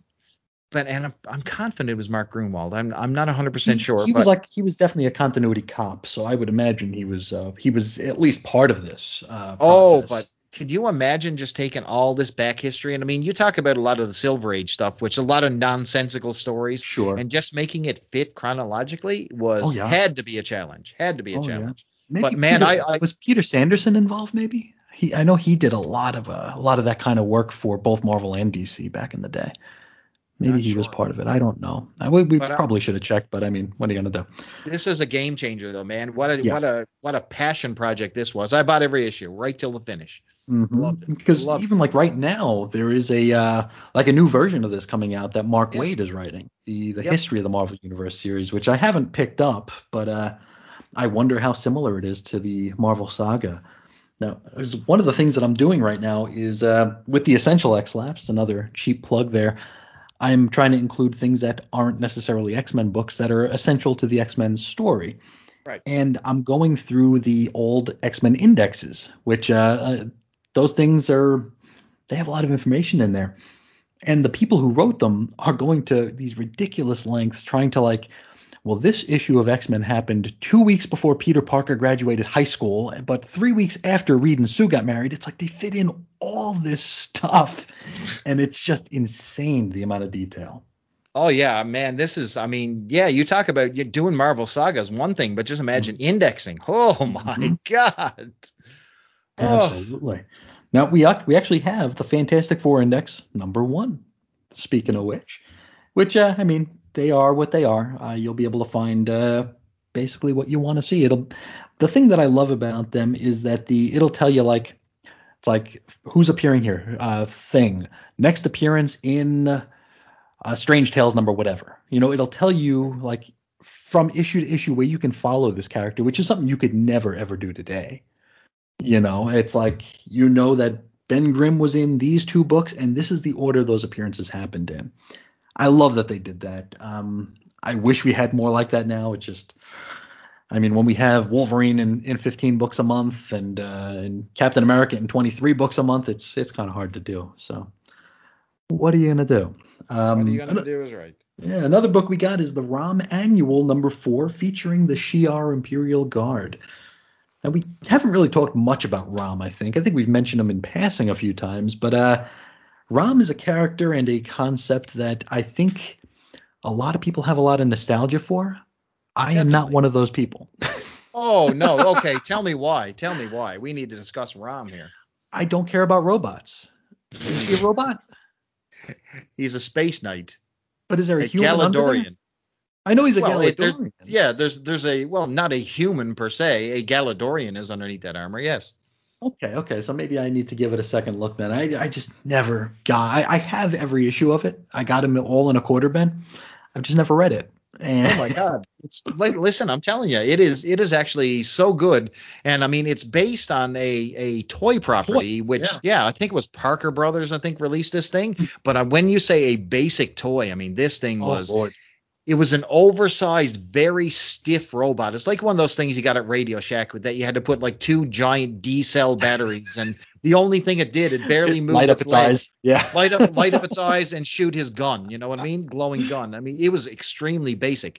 But uh, man, did they take this in a new direction? They gave them like the dire wraiths as their yep. enemy, and they were like shape shifting villains that were part alien. And you know, Rama's going around just lighting up people, and you know, people thinking he's part murderer and part alien space raider, and he had to, you know, there's a, just so many textures to this thing, and I, I was a super mm. fan of it. Loved it. And now now it's coming out through IDW, right? Oh no no no no no that that ain't Rom.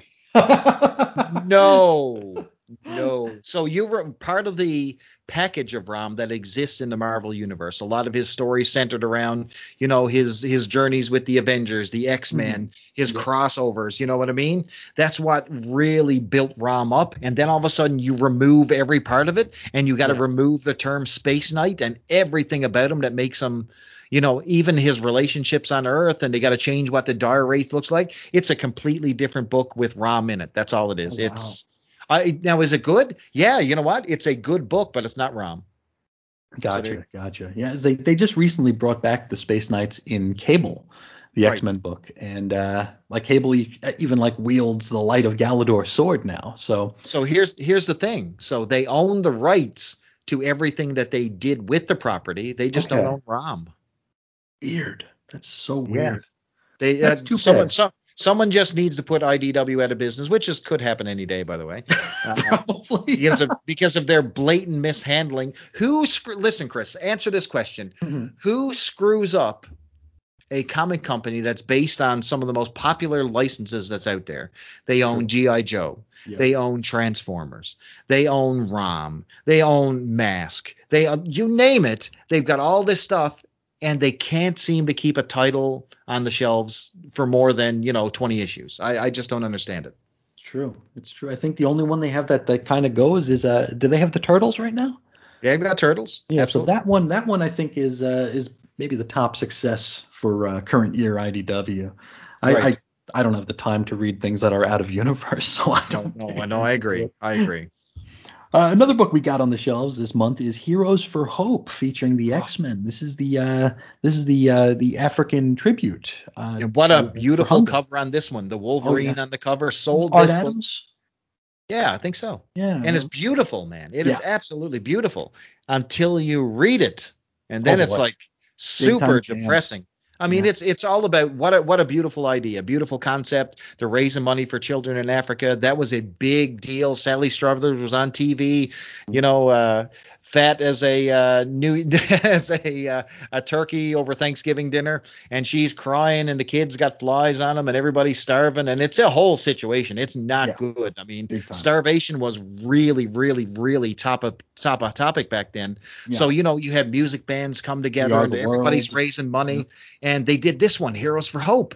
And I mean, when you look at this book, this one of the first things you grab and I tell you what, it is hard to read. I mean, it is, you know, children dying, and it's a real, a real kick in the nuts, man. I'm telling you right now. But uh, what, what a, what a great thing to do, though. Comic For books sure. that, that, sold a ton, and you could tell they sold because these things were everywhere. And back in my day, everybody had this thing. Mm-hmm. For sure, for sure. Good Now, on Marvel. For sure, and uh, DC would do their uh, Heroes for Hunger, right? So they, Yeah. Uh, yeah, they uh, they both were doing this, and uh, it was a good thing, good thing all it was, around. It was a, it was a good thing, man, and I feel bad about uh, you know I feel like giving money to UNICEF here now, going to get a box and going door to door right now as we there you speak. go. There you go. It's almost Halloween, right? Um, Penance. uh, we've got Uncanny X-Men number 200, which features the trial of Magneto for the first time, because we do have another trial of Magneto coming up in uh, just a few Ah. weeks. That's kicking Yes. off. So uh, figured it's worth mentioning that it, it did happen before. Um, we got Marvel Age number 31, the first look at X Factor, and uh, I actually spoke to uh, Kurt Busiek at a comic convention a couple years ago, four or five years ago, I think. I interviewed him for uh, DC in the 80s, and uh, while I was there, I couldn't I couldn't resist asking about the whole uh, Jean Grey uh, X Factor thing that he helped to uh, he helped to you know facilitate the return of Jean Grey and kind of the absolving of killing the uh, killing the asparagus people. So that was uh, that was a fun conversation. Um, and I know he was uh, an editor, I believe, on Marvel Age, and he told me that for these X Factor first looks, he had to he had to write it all up and then redact a bunch of it. So like it would have like the black bars over it. So you Oh, would yes. you'd have to like buy the issue to find out exactly what happened. So that was Oh, pretty that- cool. That's a good idea because Rob Liefeld is going through something now with Cree uh, with Crusaders, Uh huh. where he had his uh, his new Archie line. He's doing the Shield, and Yes. uh, it got spoiled at a convention because someone handed out an ash can with the spoiler, With the Right in the very back of the- yeah. which basically told people exactly what the whole game was. So you know, killing Save any four dollars. Yeah. Yeah, exactly. Terrible. Bad idea. Indeed. Uh, we've got Marvel graphic novel number 19. Really not important, but since we do name the Marvel graphic novels, uh, this is the Witch Queen of Acheron, and this is a Conan story, which I have no basis of uh, knowledge in. So that's a thing that was. Yeah. Uh, now for our epic focus, we got a slew of books here. Dreadstar and Company number six, Groo the Wanderer number 10, Black Dragon the Limited Series number six, Sisterhood of Steel number six, Dreadstar 21, Al- Alien Legion number 10, and ElfQuest numero 5, which we just discussed. Now, uh, we also have our Star Comics. We like talking about Star Comics here. We talked about some of them last time, but this is, uh, I guess, a lot of those were bi-monthly, so we have the other month's worth of us of uh, offerings here. We got Misty number one. Ah, you want to know Misty- something about Misty? Yes, I'd like to know so- anything about Misty. So Misty is like your your fashion model, almost like model, your Kate, yeah. almost like your Katy Keene from Archie Comics. Okay. Gotcha. Uh, so you know it- it's it's the basic thing where she's you know having her little fun antics with her little dog and you know at the hair salon and doing all kinds of of weird 80s stereotypical girly stuff. And I managed to get Misty number two from a Sears comic collection. Ooh. So you know, you used to be able to back in the day order from the catalog, and they had Sure. comic book collections with guaranteed collectibles inside. number ones. not even not even Misty number one. I got Misty number two. Great. I, This I was wonder- dreadful. I wonder why they didn't just use Millie the model. I don't know. I don't. I mean, especially when you're going after franchises like Fraggle Rock and Strawberry Shortcake. Sure. Millie the model's just sitting there. Just do it. Exactly. Keep keep the keep the copyright going here. But you Yeah. could dress you could dress Misty up. I'm sure there's Misty Misty Misty Comics number one with with Misty actually cut out and her you know paper clothes somewhere. I wonder do people actually still have those and still playing with them? That, how sad would that be? Send us pictures. Here, here, kids. Here's a cut out paper Misty doll right from Misty number two with this pin on skirt. with the with the flaps all broken off, so you have to like use double double sided tape. Just think about how you'd be laughed out of the community. Everybody, you know, everybody's kid got their Barbies or their GI Joe, and out comes Chris's kid with a With paper Misty paper Misty doll. Love it. with some homemade dresses. Um, and as you mentioned, we do have Fraggle Rock number five, Strawberry Shortcake number five. I remember growing up, Fraggle Rock was like this like forbidden fruit because it was on HBO. Oh yeah. And like so it wasn't on regular TV, so all the rich kids in the neighborhood would be like, "Oh, Fraggle Rock's the best thing ever." And uh and then you'd see it and I'd be like, "This isn't that great." I didn't think it was all that wonderful. Uh, I, I was like, "Yeah, I'll keep my uh, Muppet Babies. It's fine. You can you can have your your Fraggle Rock." Um, we got Thundercats number one. Yes, Thundercats Hmm. number one, one of the first comics I ever bought in a LCS, and I was humiliated by the store owner for buying it. What? Why? He actually told me it was garbage. How old were you? Oh man, well, whatever. Let me see. What what air what uh He's 85. 85, so I am 11 years old. And he's telling you you're buying. Oh, come on. He told me it was garbage. Now, to be, you know, to understand, I'm going into an overpriced comic shop, and I mean, they had high prices at the time. Of And I'm going through the bins, and I'm super excited because, you know, Star Comics was out for a little while at this point, Mm-hmm. but I never did get Thundercats number one. So I saw it in the bin, and at the time, when you look at the ads in the comic books, it had Thundercats as a hot book. Sure. Right? Because it was popular as one of those ones that uh, from the, you know the odd times when you know like you you got a list of all the comics and they'd be like just all listed out there of exactly what's for sale, and every now and then they would have a inset picture of just one or two of the comics on the page. Sure. And I remember Thundercats number one was one of those. So I thought I was getting this great book. You know what I mean? That's hot. And you, actually, at the time, it was. It was a collectible. People were actually looking for it. Mhm. And this guy just basically told me it was garbage. Why are you buying that? Straight up, like, man, you talk about walking out of the store with your your head in your hand, going, Ugh. Man. Anyway, this was the same guy who tried to sell me uh, Watchmen number one back in the day when it was released, and I said no, and I left there with uh, Son of the Ambush Bug number one, Honey Sweets, Sonic Disruptors. there you, oh God. That's right. The U.S. That's right. The United States of rock. So, Oh. so maybe he was right, Chris. I don't know. Oh, that that might uh, the Sonic Disruptors is probably a show we should do because that was Yeah. that was one that was advertised for 12 issues, but only seven went out before they canned it. So we can make up eight through 12, I think. We could probably get. I think it was Mike. Was it who was it that wrote that? Was it Mike Baron? I don't remember yes, who it I, was. I think you're right. Yeah, so we could probably get him on the show to to to do uh, Oh, be episodes so eight through 12 with us. Yes. The unseen Sonic Disruptors. Ah, I love it. Oh boy! Uh, finally, we have Heathcliff number five, the uh, the fake ass Garfield. I, I never liked Heathcliff. No, why? No. I always I always saw him as the lesser Garfield. I didn't know how Oh. many orange cats I needed to care about. So do you remember those digests? Hmm Do do you remember like the digest format and all that type of stuff? Sure, Not the long sure. ones like Garfield, but I think if if I'm not mistaken, didn't Heathcliff come before Garfield? I might be wrong on that. I'm not sure, but they used to have these like small digest collections, and they were like they were like novel size, like that type of that type of deal. Sure, like And little paperbacks. Yeah, like little paperbacks. They had like Sad Sack and the Sarge and Heathcliff and Andy Capp and Asterix. All these would be in the these little newspaper strip type collections. And that's where I first caught on to Heathcliff. I loved it. And when it came out in Star Comics, I'm like, hell yes, let's buy Heathcliff.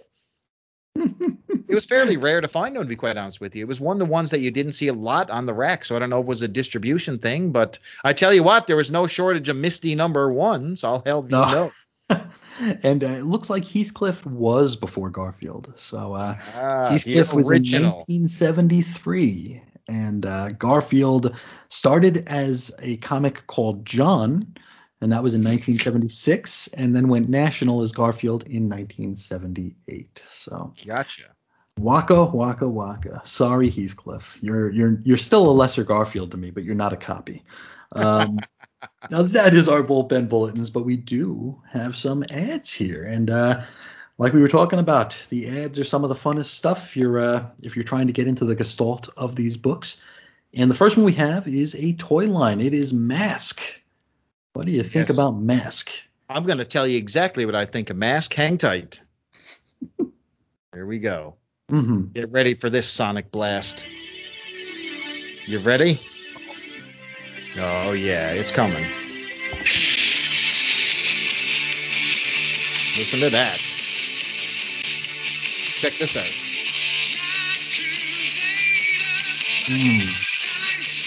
Now, that's how you start a weekday show, baby. Right that with that rocking theme right off the bat.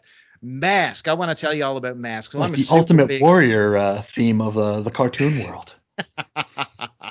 this thing kicked ass, man. So Mhm. they weren't they were a miniature size though. So here's the deal. Yes. So a series of crime fighting secret agents. Uh, they're fighting a, a uh, cobra like terrorist organization called Sure. Venom. Okay, very every, everything is snake related, of course. they were not the original three and three quarter size like the popular toys of the day, like GI Joe, like Star Wars. Wars. They were a miniature size, so you know they were about half the size of uh, these three and three quarter type size. So you know Matt Trakker took on uh, you know the had a whole bunch of commandos who drove vehicles but they weren't only vehicles they were weapons that transformed. So the car would you know the doors would come up and it would become a flying car with weapons. Sure. they had a transport truck that turned into an operations base center with rocket launchers. They had a gas bar that opened up and became like a full-fledged action center. I was all over this Mhm. format. The only problem was you know it didn't last very long. It came out like a rocket. I mean you know everybody was mask oh mask this mask that. The Mhm. cartoon came on people were digging it but it just fizzled and went away really quick. So it had a really brief stay. And you know what? Other toy companies jumped on at the time because there was something called sky commanders and probably the more popular dino riders. So they had you know giant dinosaurs with like the minifigures. And you know when you say size is everything, it actually is in this case because I mean you produced a toy, a very very good toy, which is probably going to be remembered as somewhat of a dud because you know you know after the first couple after the first wave or two, it just disappeared. You know what I mean? It never had longevity. And you know, a lot of people cite the cartoon as being, you know, everybody loves Mask. I love Mask back in the day, but nobody can recall the second season.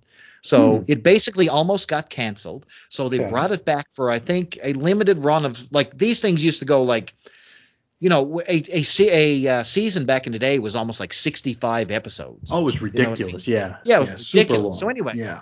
When they came back for the second season, it was an abbreviated one, like 10 episodes, Okay. but it was completely different. They Hmm. made Mask a racing team, and Venom What? was their racing team equivalent. So Oh, the boy. entire second season, no more of these international terrorism and all that stuff. Nope, they were combative racers. So Venom, Oh, it was a racing series, and they even started to produce a line of toys. And I think they only, even some of them only debuted over in Europe. I don't think they even produced the entire line here in the states. But uh, man, if you want to talk about Mask, you don't even know what you're talking about. Just check out Mask season two. Completely different. So this thing went out on not only a whimper, but just it it died, and nobody Wow. wanted this, and like washed the floor with it. It was out of people's minds and out of the uh, the uh, the zeitgeist really quick. I, I didn't even know about that. I mean, Mask to me, it was uh, I always I always put Mask and uh, like the Sega Master System in the same sort of realm because like all the kids on the block had a Nintendo and they all Yes. had GI Joes and they all had Star. Wars. Yes. But then like there was that one kid who had the Sega and would have Mask. You know, it was like it wasn't like everybody owned it, but that and, and I mean you could always see that. I mean, looking back at like the Sega Master System, it was definitely of higher quality than a Nintendo. Yeah. The uh, the Mask toys looked like they were of very high quality, but like nobody I knew had them except for the one kid. And Oh, I, I- think a lot I- of that had to do with the size. Oh, definitely. And they Yeah. were hard to get. So in my hometown, I couldn't find a lot of them. So you Mhm. know, I had I had one of the smaller figure packs because you could get the figures separately sometimes. Sure. But I went to New York on a, Okay. on a trip with my dad and my grandfather. And of course, they brought me to the Super Toys R Us out there. Sure. And I went crazy, Chris. I bought a stack of GoBots. I bought a stack of GI Joes, and I cleaned up on the masks. I mean, I don't know how much my dad spent on me that trip, but I completely annihilated it. I had the Thunder Thunderhawk with Matt Trakker. I had the Rhino, which was the giant transforming uh, transport truck. I had the the base, the gas station. I had all that stuff, and I just brought back a heap of stuff. I mean, my mother must have been like. What did you do? Did you blow the budget on Chris? And I mean, I filled up on Twinkies and Slurpees. I was living the U.S. dream, Daddy. The But then all of a sudden, you get them home and you realize that you can't play with them. yeah. Like they, like you have these two, two and three figure sets that don't play well with anything else. no. Your GI Joes didn't fit inside the cars or the vehicles. I mean, Mhm. it was basically pointless unless you wanted to have like a little people contingent on your GI Joe team. There you go. There, the uh, this is a tunnel rat can uh, can run them through the uh, sewers. now, another fun uh, ad we have here that uh, we like it so much we got it twice here. Um, yes. We've got Saturday. You remember when Saturday morning cartoons were something that were actually like on television? Is that still a thing? They used to, uh, not really. So you know that died when it. Well, a number of reasons it died. People, you know, uh, this Cable. programming is this, programming is expensive. Okay, producing animated cartoons is expensive. So they were switching to more live action fare back in the day. So you know, as we as Saturday morning cartoons were phasing out and moving to their own networks. sure. So you know, you, you all of a sudden we had Teletoon here in Canada. You guys Mhm. had Cartoon Cartoon Network. yeah. You know what I mean? So it's so yeah, it started to franchise it out from Saturday morning and weekday cartoons as well. So now Sure. you know it, Saturday mornings was not all of a sudden a destination that you had to go to to see cartoons. You could see it after school. You could see it on these own networks. So you know it wasn't a specialty thing. And of course, programming, like I said, was very expensive. So then you got the Saved by the Bells. Then you got the California Dreams, and started. And then you just got like the outright kids news shows. Yeah, and then then then all of a sudden you're watching Saturday morning, you barely get three cartoons, and then the the whole thing is over. But Yeah. man, back in this day in '85, that was not the Mm-hmm. case. We were in the middle of harmony here, baby. Hog heaven. Hog Let's heaven. talk about this lineup. I'm, I can't yes. wait. This is the NBC Saturday morning. Um, I'm going to guess that this was the fall of '85, right? NBC always used to be, in my opinion, the big boy. Like this was the the Cadillac of of uh, Absolutely. of U.S. stations. I don't know what you guys felt, but in Canada, that's that's the way it always appeared to us. For NBC cartoons, was, absolutely. was the big dog. Yep. Now we start with the Snorks. Hmm. I Yeah. don't have much to say about the Snorks. Um, Snorks. Snorks we got as a afternoon. It was an after school show. It debuted Okay. on Atlantic Satellite Network here in Canada, and it was basically the Smurfs, Smurfs underwater. underwater. Yeah, Basically, yeah, that's exactly what it was. that's it. And it they, was they did they did yeah, it was okay. And you know, I had All Star the uh, the the main Snork, but uh, that's about all I can remember of it. Not not a. I mean, it was just there. It existed. And I know there was like one Snork that they had as a pet, but he like Yes. I, I I don't know why he was a pet instead of just another Snork. I I don't know.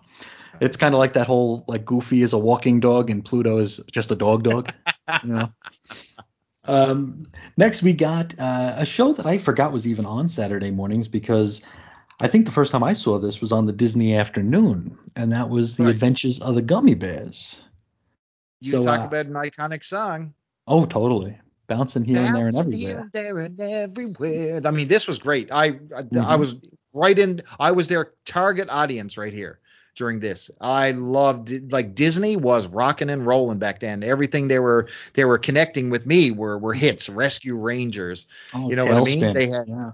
TaleSpin. You know, uh, all these things were DuckTales. just so so good. Ducktail, Ducktales. Woo! they couldn't they could they couldn't miss and i mean No. gummy bears was amazing now Mm. you talk about an adventure show this had continuity like not Oh, like yeah. some things continued into the next show some themes characters storylines continued on which was great which was basically the teddy ruxpin formula honestly and Mm. i thought it worked fantastic loved the show loved the theme i can still remember it clear as day Did you ever get any of the toys or the dolls? of gummy bears Yeah. You know what? I never. I think maybe we had maybe a plushie in our house of the My- uh, the bigger guy. I never had any of the toys. My sister had them, and it was basically a small, like a beanie baby sized toy, Oh yeah. but it had half of a of a, a ball attached to its butt. So you Oh, could so actually like like, throw it. Yeah, yeah. Like instead, like where its butt is, it would have like half of like a like a, a handball, like one that you'd hit against the wall, and you could throw this thing at the ground and it would bounce. so like a beanbag thing. Yeah, but it, but it would Oh have the wait, with on bounce. Yeah, oh so wow. it had like a like a like one of those uh, handball sort of thing. oh, so they could literally bounce here and there and everywhere. and everywhere, yeah. And then they'd hit the wall, hit the window, and your mom would get very angry.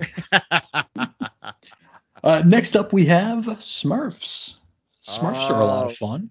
Uh, now, this is a show that, yeah, it was a lot of fun. So it was your basic theme, you know, Papa Smurf, Smurfette, and all the gang, Brainy Smurf. You know, you had a, you had a Smurf that that did every recognizable form behavior. So you Mhm. had the nerd, you had the hot girl, you had the old guy, yeah. you had the handy, you had the grumpy kid. You know, you, you basically yeah.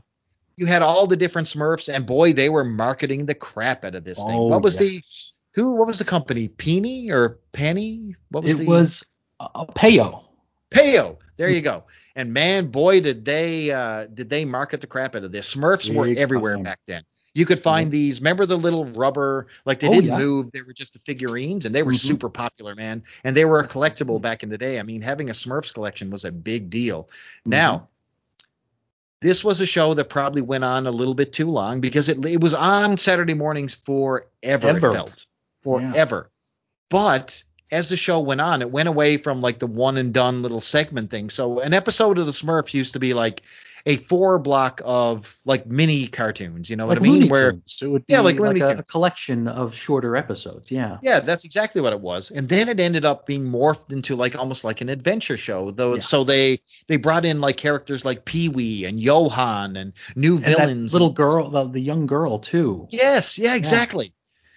But it became one of these things where it was like the sitcom cousin formula. You know, you know when a sitcom was about to die and they started bringing in Oliver.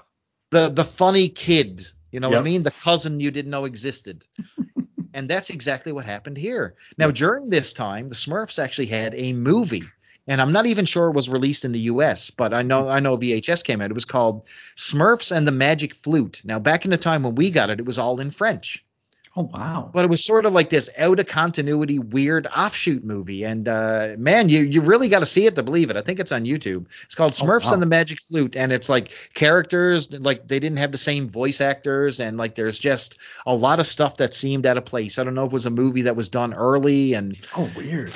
Just really weird. But anyway, Smurfs and the Magic Flute. Check it out if you're a Smurfs fan. But yeah, boy, this uh, this needed to stop. I'd say about two seasons before it actually ended. But I, I had I got great memories of the Smurfs, and boy, Sure. money was made, Chris. Yeah, Now, what was Gargamel gonna do with them if he caught them? Was he supposed was he gonna eat them? Wasn't he going to boil them? I think was he gonna eat them or do something? Yeah, right? yeah. Oh no, the, he had nasty intentions, and no doubt about it. You know, Yeah, yeah. chewing these Smurfs with those rotten teeth. I don't know.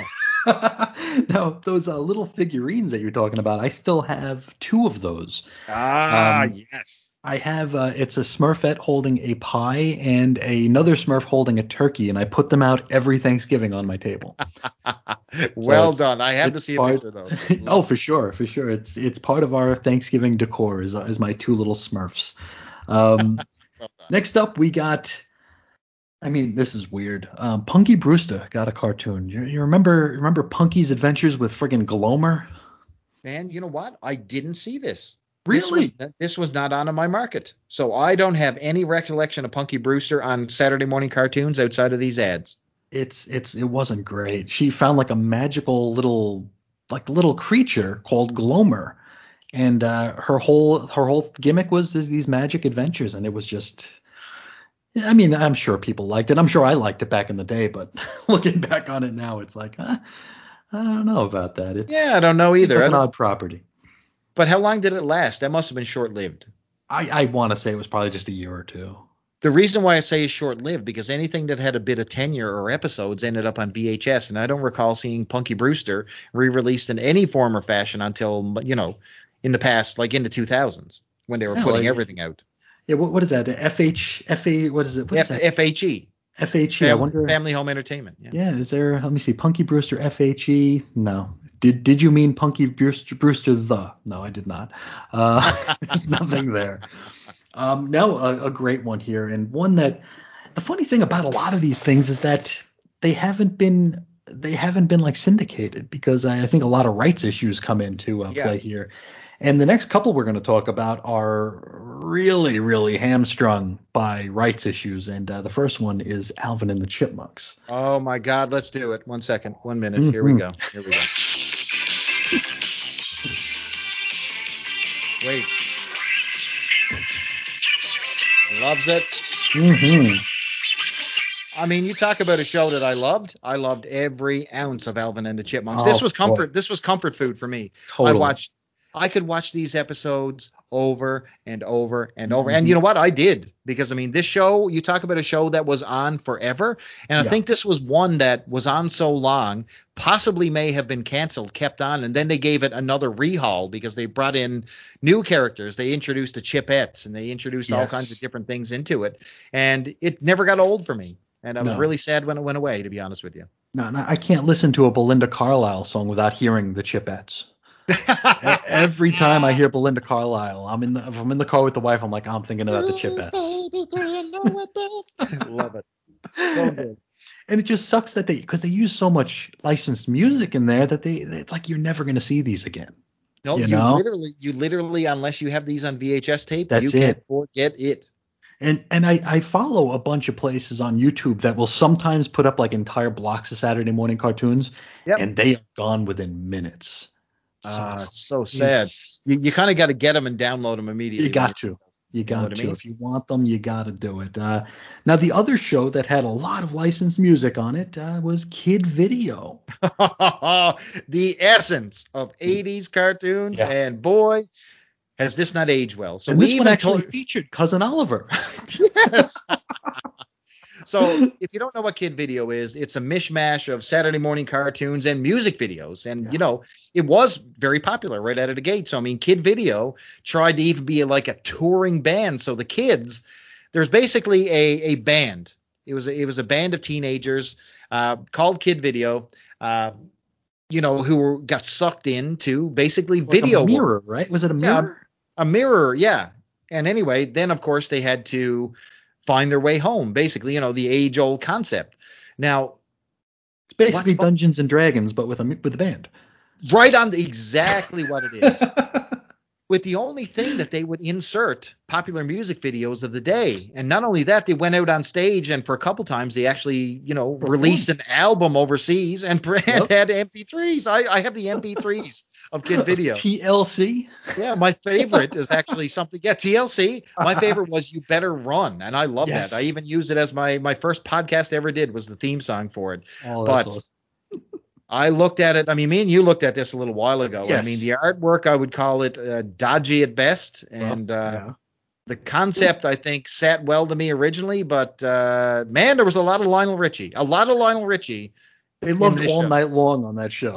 Boy, they ever all night long and dancing on the ceiling was just so obviously they had sponsored music in this i mean Yeah. it was very clear because i mean you see the same type of artist over and over i mean when you're dodging bands that were huge at the time like duran duran and different Mhm. things like that you know there was an agenda here to push uh, you know mr motown himself dancing Yeah. on the ceiling not that there's anything wrong with lionel richie damn it but No, you know no, no. The Commodore is always good.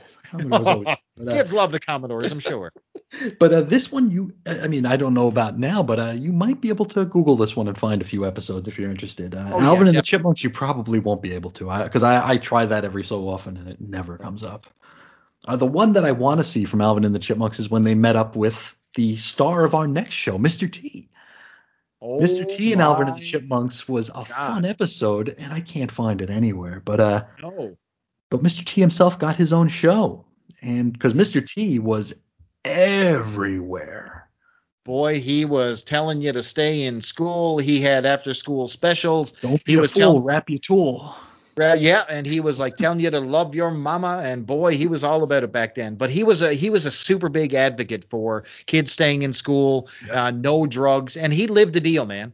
He Sure, lived he the lived deal. He he he was not a guy a hypocrite who Hey everybody, this is Chris from the future. Um, funny thing happened while I was editing this uh, episode. Uh, we had about two minutes worth of dead air, just uh, stuck right here. Um, I really can't explain it. Uh, we didn't lose much audio. It kind of just like moved everything ahead, but took out a transitional bit here. So we were talking about Mr. T and T Force. We might have lost a little bit of that chatter. Then we jump into Spider-Man and his amazing friends, and I think we just missed the introductory part of that. So uh, I guess consider this the transition.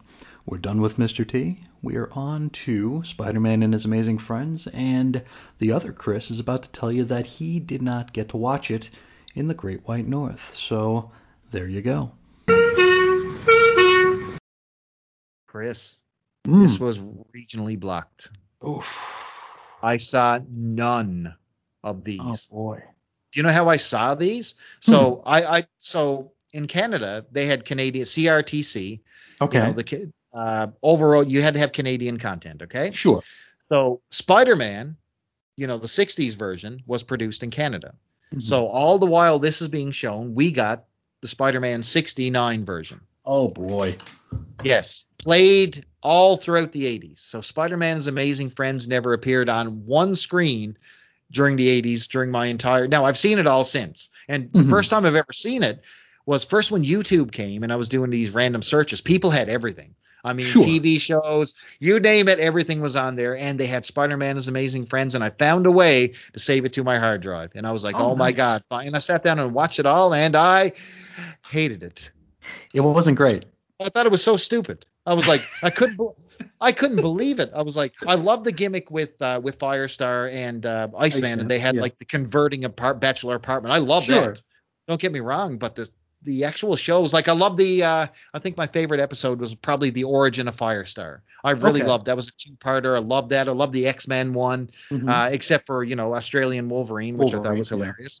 But which is kind of ironic because uh, you know he ended up being played by an Australian, didn't he? sure. Yeah, Hugh Jackman. Yeah. Yeah, exactly. So I, I didn't really like it, but uh, VH I found a VHS tape back in the day when I was um, when I was just sifting through because Marvel released a, a a set of VHS tapes. Now they didn't Okay. necessarily have any rhyme or reason; it was just collections. Just so a Marvel collection Super. Marvel superheroes. So they would have an episode of Spider Woman, Incredible Hulk, Mhm. Spider Man.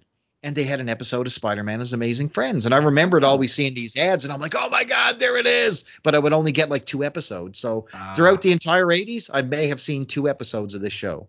But crazy. Yeah, I, I a lot of people got fond memories, though. I'll tell you that. I'm sure I liked it when I was there for it, but uh, yeah, it's one of those things that really it, it is of its day, right? Oh yeah. Um, Oh yeah. It's like another one that people really, really wax on nostalgically for are the Super Friends, and I, I was never able to get into that. I always thought that was just like the dumbest stuff. I could not do it. So yeah. So yeah. Yeah. I mean, you got to be of age to understand Super Friends. So Super Friends was built for a very, very young audience. You know what I mean? You're playing to five and six year olds here with Super Friends because you know Sure. Extremely basically simple storylines. Now, what I'll tell you is that back in the day, I think I may have been CBS. I'm not sure. They had the uh, Galactic Guardians, which was Mhm. basically they brought back Super Friends, except it had Darkseid as the main villain. You had um, Firestorm and you had Cyborg on the show and Mhm. a whole bunch of stuff. And that show was really solid.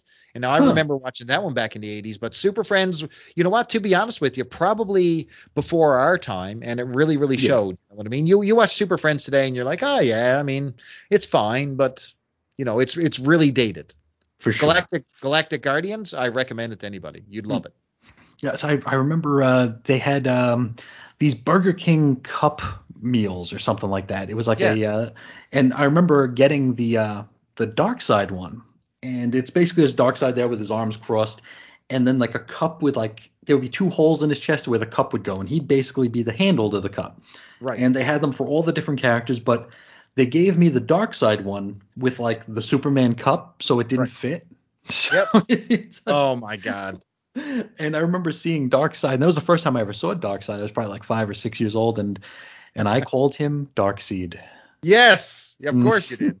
That's the way. That's the way you would assume that it's spelled. Yep, gotta call him Darkseid. Uh, now the, la- the last bit on uh, NBC is one to grow on.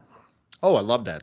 You Oh, talk yeah. about. I mean, you had like the the hot teen stars of the day. You know, Mhm. you had Jason uh, Bateman, Michael J. Fox. Michael J. Fox. They would come on and they would give you this like little moral review of what to Little do, life lesson. Yeah. little life lesson, and they would always say, and that's one to grow on. Mhm. You know why I still use that from time to time? Even when I'm coaching someone at work, I bring them in and I go, and remember, kids, that's one to grow on.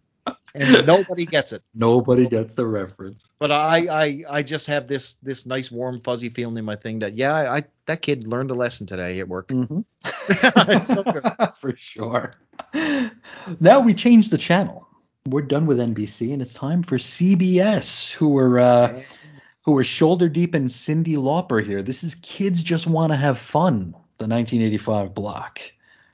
So I, rem- I still remember those commercials. I remember that song. The Yes. it, it's it wasn't actually Cyndi Lauper singing it. It was like a squeakier version singing "Kids Just Want to Have Fun." Yes. Someone, someone even whinier than Cyndi Lauper, if that's possible. Believe it or not. Yeah. Now the first one we've actually alluded to this one during our NBC chat, Dungeons and Dragons. Oh Jesus, Chris, the absolute Mm. pinnacle for me. D and D was never miss for me. I would Mhm. go out of my way if I was out of town. I'd find a TV, whatever I could do. I watched this. Now this had an incredibly low amount of episodes, but it went on forever, Yeah. forever. Now, like a lot of these things which don't hold up today, I can watch D and D whenever I want. Mhm. I, I, I watch it. I, I pretty well watch a few episodes every single year. It never gets old for me. I love the characters. What's funny is that it was about to finish up, but they never ever completed the final Yeah. episode called Requiem. Now, if you look on YouTube, somebody actually animated it. They did the voice work. The voice acting was complete, and the Oh, wow. script was done. Nobody finished up the actual animation of it. Somebody did it. They added new Oh, wow. voice actors. They put in, uh, fin- completed the animation, and they created the final episodes. Requiem exists, and it's amazing how this thing wrapped up. I'm not going to spoil it for anybody, Oh, but. I love Yeah. it. There was even a German car maker who used these characters in like a live action like car commercial where the Oh, kids actually get home using one of their vehicles. It's incredible. Search Oh, this stuff wow. up, man. I'm telling you, this is good. It's crazy. I, I remember this one always made me like nervous to go like to a state fair or something like where you go because like they're they go through like a like a tunnel at a fair and that's when they wind up in this Dungeons and Dragons world. It's just like Kid Video, just not a mirror. Yep. But oh man, that was a that was a good show. That was a really good. It's been forever since I've watched it, but um I remember loving it. It's just like totally in our wheelhouse as like Oh yeah. as like Quest fans, right? Um, next, we got the CBS story break. No good. No good. This No. was this was a poor man's offshoot of like one to grow on. It was Yeah. basically promoting literacy and reading. It was it was no good. This was No. skippable all the time. Yeah, no, this was yeah. you- You'd you'd you'd prefer to watch Soul Train, right? It's like you, you don't want to you don't want to watch the story break. Yes. Um, we got Uh, Charlie Brown and Snoopy. Listen, what happened to this? This should have been huge. Charlie Brown Yeah. and Snoopy were in, you know, newspapers. It's iconic. You know, Mhm. you talk about the holiday specials. They always drew big every- ratings. Yeah. mhm. Yes, I mean you got the Great Pumpkin, Charlie Brown. You Mhm. got Charlie Brown Christmas, I absolutely iconic. Even though they tried to, uh, you know, take that out of the culture over Christmas, but screw you, people, I love it. Uh, Yep. But anyway, I watched it. I remember the theme song, Mhm. uh, and it was just okay, Chris. This really Mhm. didn't. It didn't find its way onto Saturday morning. The shows were not super great, and I don't think it found the audience that it expected. I think they thought this was going to be a juggernaut, a can't Yeah. miss, and it That's really because Charlie Brown's kind, it's like a quieter comic, right? It's kind of Right. low key. It's hard to maintain like an ongoing, I think, for Charlie Brown outside of you know just the regular strip. It's like how exciting can it be, you know? I know. but it, you know, it's it's Charlie Brown, it's Snoopy. I, I'm a big fan of uh, Woodstock. I, I collect a lot of Woodstock things, so anytime I see a Woodstock, I grab it. And when you tell people that you're a fan of Woodstock, they think that you're automatically like a hippie, and it's like, no, no, no, Whoa, not that. Woodstock, not that Woodstock. Peace and love. Let's get naked. yep, let's roll in the mud. It's like, no, I'm talking about the little yellow bird. Come on. um, now, one that uh, is uh, might be a uh, interdimensional uh, curiosity here. We have the Berenstain Bears. yes, somewhere deep in bear country. yep, loved it. I, I, love Berenstain Bears, so I watched the original one that came on during this block. okay. But it didn't last. It didn't last super long. The animation was a little bit crude. But what's funny, this show actually carried over to syndication in Canada, but it became a hit. They actually Really? YTV here, yeah, the the kids channels in. I'm not sure if it was Treehouse. Yeah, I think it was Treehouse. Took Mhm. Berenstain Bears and they updated it. So they actually created a whole bunch of brand new episodes. And this was on for a good while in Canada. Not on Saturday morning, but for just like an after school type show. Tons of episodes. Loved it. Now, did you call it Berenstain Bears, or. Berenstein? Berenstain Bears. Not I- I always- I always thought it was Berenstein. So uh, I, I was one of those Mandela affectors who were just like, what? It's Live, live the Baron, Berenstain Bears family. See? Now, Yeah, the adventures watch- of, of Mama, Papa, Sister, and Brother. How how. That was their names, right? Yes. no, I watch like one episode of that a year as part of my uh, Christmas tradition, where uh, Uh, where they go and they cut down a tree. So uh, there's that one. Worms, Um, the, worms the cockles. it does, it does indeed. I watch it on that. Uh, oh man, uh, that Beta Maximus website. can uh, Deadly. watch all the uh, old uh, old Christmas content. Uh, the next one is the Wuzzles. Never seen it. Never watched a single episode. I know the toy line. I know what the Wuzzles were, Yeah. but I I've never seen the show. Yeah, I don't know that I ever seen it either. I know I had one of the dolls. Yeah. Yeah. It was like, I, is this like where they were like animals mixed together? Like I think like one was like Bumble Lion. It was like part Yes. Bumblebee, part lion Yes. or something. Yeah. That's exactly right. So Okay. they had um they had at the time they had Popples and Wuzzles. There were two different franchises competing against each other, and Wuzzles was the was the Sega Master System, there you go. basically. Because the popples were the things that you can like roll into a ball, kind of. That's right, yeah, and they popped Yeah. out and they were cute Yeah. little stuffed toys, right? And Yes. Wuzzles was trying to cash in on that, but they got their own Saturday morning cartoon. I will give them Yeah. that, but it was not. Uh, I don't know if it was popular or not. I couldn't tell you a single thing about it. Now here's one that we've talked about before in, in passing: uh, the Young Astronauts. Yeah, I've seen every episode. Me too. It didn't. It didn't exist. Oh, it didn't. So a funny thing happened along the way. So this was based on, um, you know, U.S. space exploration. So one of the Mhm. things that they wanted to do was, you know, bring this to the forefront and get kids excited about space exploration on Saturday morning. And Young Astronauts was, you know, sponsored by I think it was the Young Astronauts Association or something by NASA, so, wasn't it? That group. Yeah. Yeah. Yeah, it was a whole group and all that stuff. So he wanted to do a show of space young kids and space adventures and all that type of stuff. And then the Challenger disaster Yes. hit, and uh, all plugs were pulled on this one immediately. And there's a whole conspiracy theory on this show. And you talk go to the Moratory Monday archives where we talked Mhm. about it, and you will see. Uh, that there's a whole conspiracy theory saying that this show actually aired and that there was an actual uh, tape version of this circulating somewhere on the internet. We haven't found it, but apparently uh, there's there's at least one episode that that exists in the universe. If you've sure. seen it or have a copy, by all means, know. let me know. Yes. Yeah. We have uh now this is one that I, I don't remember this having this title, but uh I remember Muppet Babies, but I don't remember Muppet Babies and Monsters. Muppet Babies was the bastard uh, child born out of Muppet Babies. So basically, you know, it's it's your your sequel. So you know, as we talked about shows that went on a little bit way too long, Yeah. Muppet Babies one of these because this came on Saturday mornings like a juggernaut. Huge. Totally. It had Mc, it had McDonald's behind it. It had its own Mhm. action figure line. It had stuffed toys. Uh, Muppet Babies were a hot article coming off, you know, the Muppet Show, which was canceled a little while before. They brought this thing to Saturday morning. Boom! This thing blew up. Kids were loving it. Mhm. You could get them at you can get them at your local restaurant. They were everywhere. But then they created like the spin-off show, which was uh, Muppet Babies and Monsters, which they had some of the monster characters, Animal and a couple of his other friends in there, and it wasn't good. So it was one of the Mm. shows that did synergy between live action and animation. So you know, it it would have like Kermit, who's uh, you know all of a sudden inside the Indiana Jones movie, and he's running away from the ball. You know what I mean? And it's just him animated over the top of the the footage, and you know it was clever for a little while, but man, this lost its steam. Crazy. I don't I- I- remember that at all. I recently tried to watch it because it's on Disney Plus. Chris, it's Oh. it's it's the shit. it is. I'm not even gonna hold back. It's garbage. So sorry, Muppet Baby fans, but I don't like you.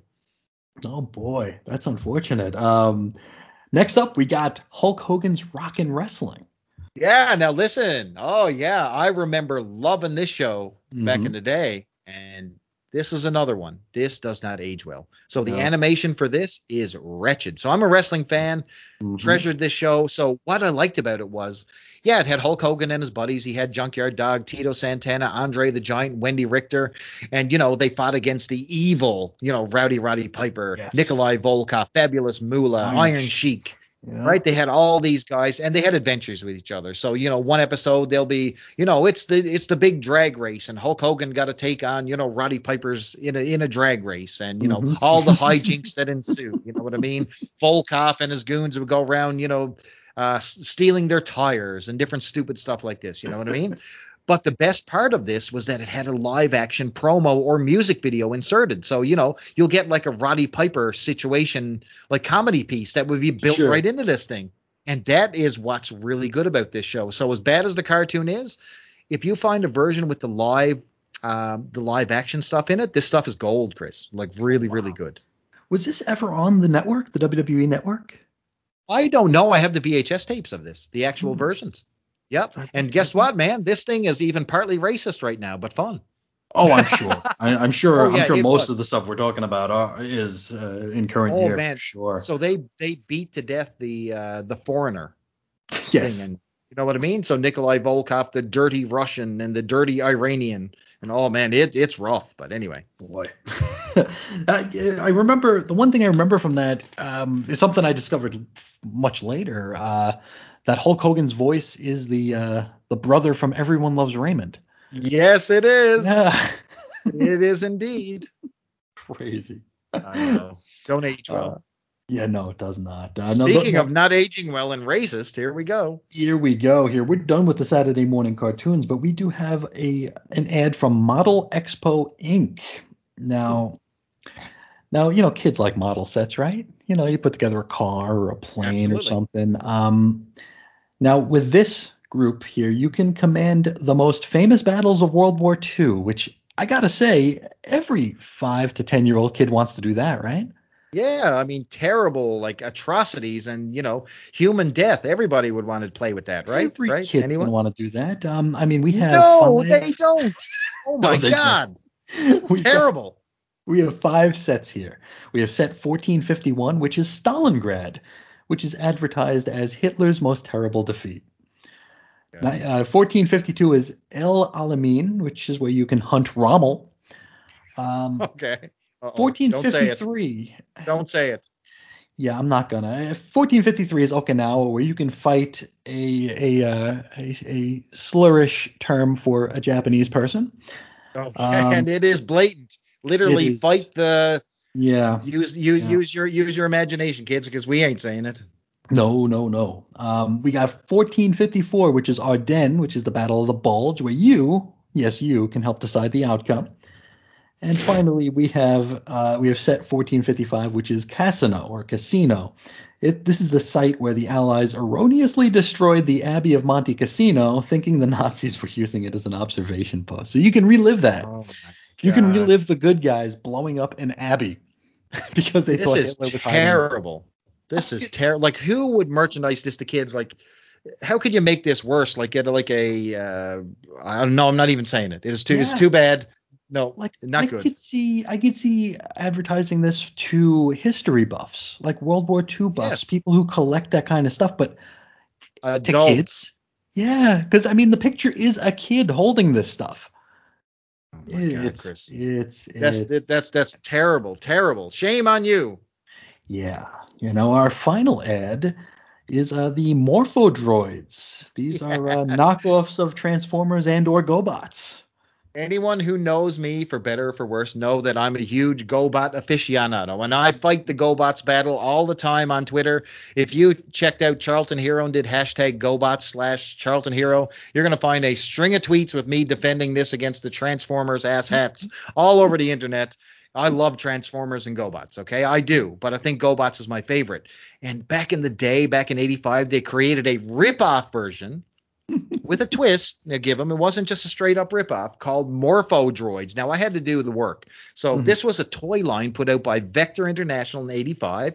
There's a total of nine vehicles only produced. They were about 10.99 at the time, which is expensive, by the way, Oh yeah. uh, for for KB Toys. Now the faces were all flat, and they were just basically a sticker, yeah. nothing more. So you know, I'm looking it was like it was now. like some of those gas gas station robots. Okay, just a basically a sticker. Oh, But the thing is, they were a corded remote control toy. So these things actually, you know, once you transformed them, you could use the remote control and they would drive. And Mhm. when you transformed them in robot mode, they, you know, some of their lights flashed. So, you know, they had a series of like light up attachments and accessories. But the main hindrance was they came with a remote control that was saddled to the toy. So you can only go as far. Yeah, you had to walk around with the thing. So if you wanted to drive, you had to be right behind it, chasing it with this stupid cord, and you know the cord is going to catch in something. So you know Oh, it's going to hook in the hook in the bookshelf or something along the way, and your toy's going to crash. And these these things did not look like they were built to stand up to any abuse at all. They looked like if you looked at them the wrong way, they would break. Oh, they look awful. Yeah, they look. Oh, they're really junk. bad. And they They're paid junk. for a full page ad in a comic book. and a pretty famous one because I remember seeing this over and over and Oh, yeah. wondering where I could get Morpho. What are they called? Morpho, Morpho droids. Oh, Well, man. I don't have any, and I don't know if any of our listeners have any Morpho droids. But listen, send some pictures in. If you got a Morpho droid, we'd love to see them. Absolutely. We want to know your story with the Morphodroids. I'm Yeah. looking at the the ad here. It's like they're not even hiding the fact that these faces are flat either. In, Oh, the, no. in the cartoon. I mean, wow. Bad stuff. No, but no, uh, no. Listen, when when you- when your ad uh, that that's a hand drawn, you know, you're trying to sell the product looks like a bag of. You know that it's not going to be good, right? Morpho droids, warrior robots, you bring to life. Yes, because you got to walk around with this stupid cord. four plug-in light cannons, driving vehicle Yep. converts to walking robot, laser weapon, remote control command unit. Oh boy, I don't know. great. I don't know. Not great. Oh boy, but that, our friends, is uh is everything. We are through with ElfQuest number five. Uh, we would love to hear from you. We would love to hear your thoughts on anything we talked about today or anything at all. Well, how's the weather where you live? Let us know. We'd like to talk about it. um, but before we get out of here, how about you do some plugging? Sure, my man. So you can check me out over on the Twitter at Charlton underscore hero. Also, I'm over here hanging out with Christopher over here on Quester Days. Uh, you know, you can also check out if you're if you're interested in any of these Saturday morning cartoons. You know, I do have a blog that still exists out there with a lot of this stuff that's covered from GoBots to Saturday morning cartoons and all that stuff. It's called the Superhero Satellite at charlton.wordpress.com. So you can check out some of my retro ramblings there. So there you go. That's Chris Bailey, Charlton Hero. Beautiful, beautiful. Now, uh, you can find me at all the places you usually find me. Um, Ace Comics on Twitter. Uh, you can actually even call us in at the uh, the at the X Labs hotline here. It's uh 623-396 jerk. And uh, that's not that's not dirty. It's a, it's a play on what Kitty Pryde called Professor X. So keep your minds out of the gutter. But we'd love to hear from you there. We'd love to hear from you there. If you wanna if you wanna hum a few bars of uh, the Gummy Bears song and just leave it on uh, the voicemail for us, we'll uh, we'll play it. Why not? hey, Oh man, and if you do, then if you do, if anybody actually does this, then I will do a stirring rendition of the Gummy Bears theme personally on the next episode of Quester Day. So there you go. let- let- there, it is. The gauntlet is thrown. So uh, let's uh, You let's will get you will in. get the full rendition right from my cockles. here and there and everywhere from the cockles. now, um, you can you can even send us an email at weirdcomicshistory at gmail.com and we will read basically anything you say on the air if you if you'd like to. Um, of course, within within reason, of course. Um, you could find me at uh, chrisisoninfiniteearths.com, also chrisandreggie.podbean.com, which is probably where you found this show. It's available anywhere the internet aggregates noise. And um, I think that's probably all we got for them, unless you got anything you'd like to add. Well, that'll do it, sir. Big thank you to the Facebook group over there, uh, the. ElfQuest Facebook group, for helping us out with the uh, the little uh, fun information, especially about the audio movie and of course the figurines. Great job, guys. Uh, you know, keep it keep it coming. Hopefully, you guys check out the show. Absolutely, yeah. We uh, we want to welcome anyone from the group who might be listening, and thank you so much for spending some time with us today. And until next time, as always, we will be talking to you again real soon. See ya.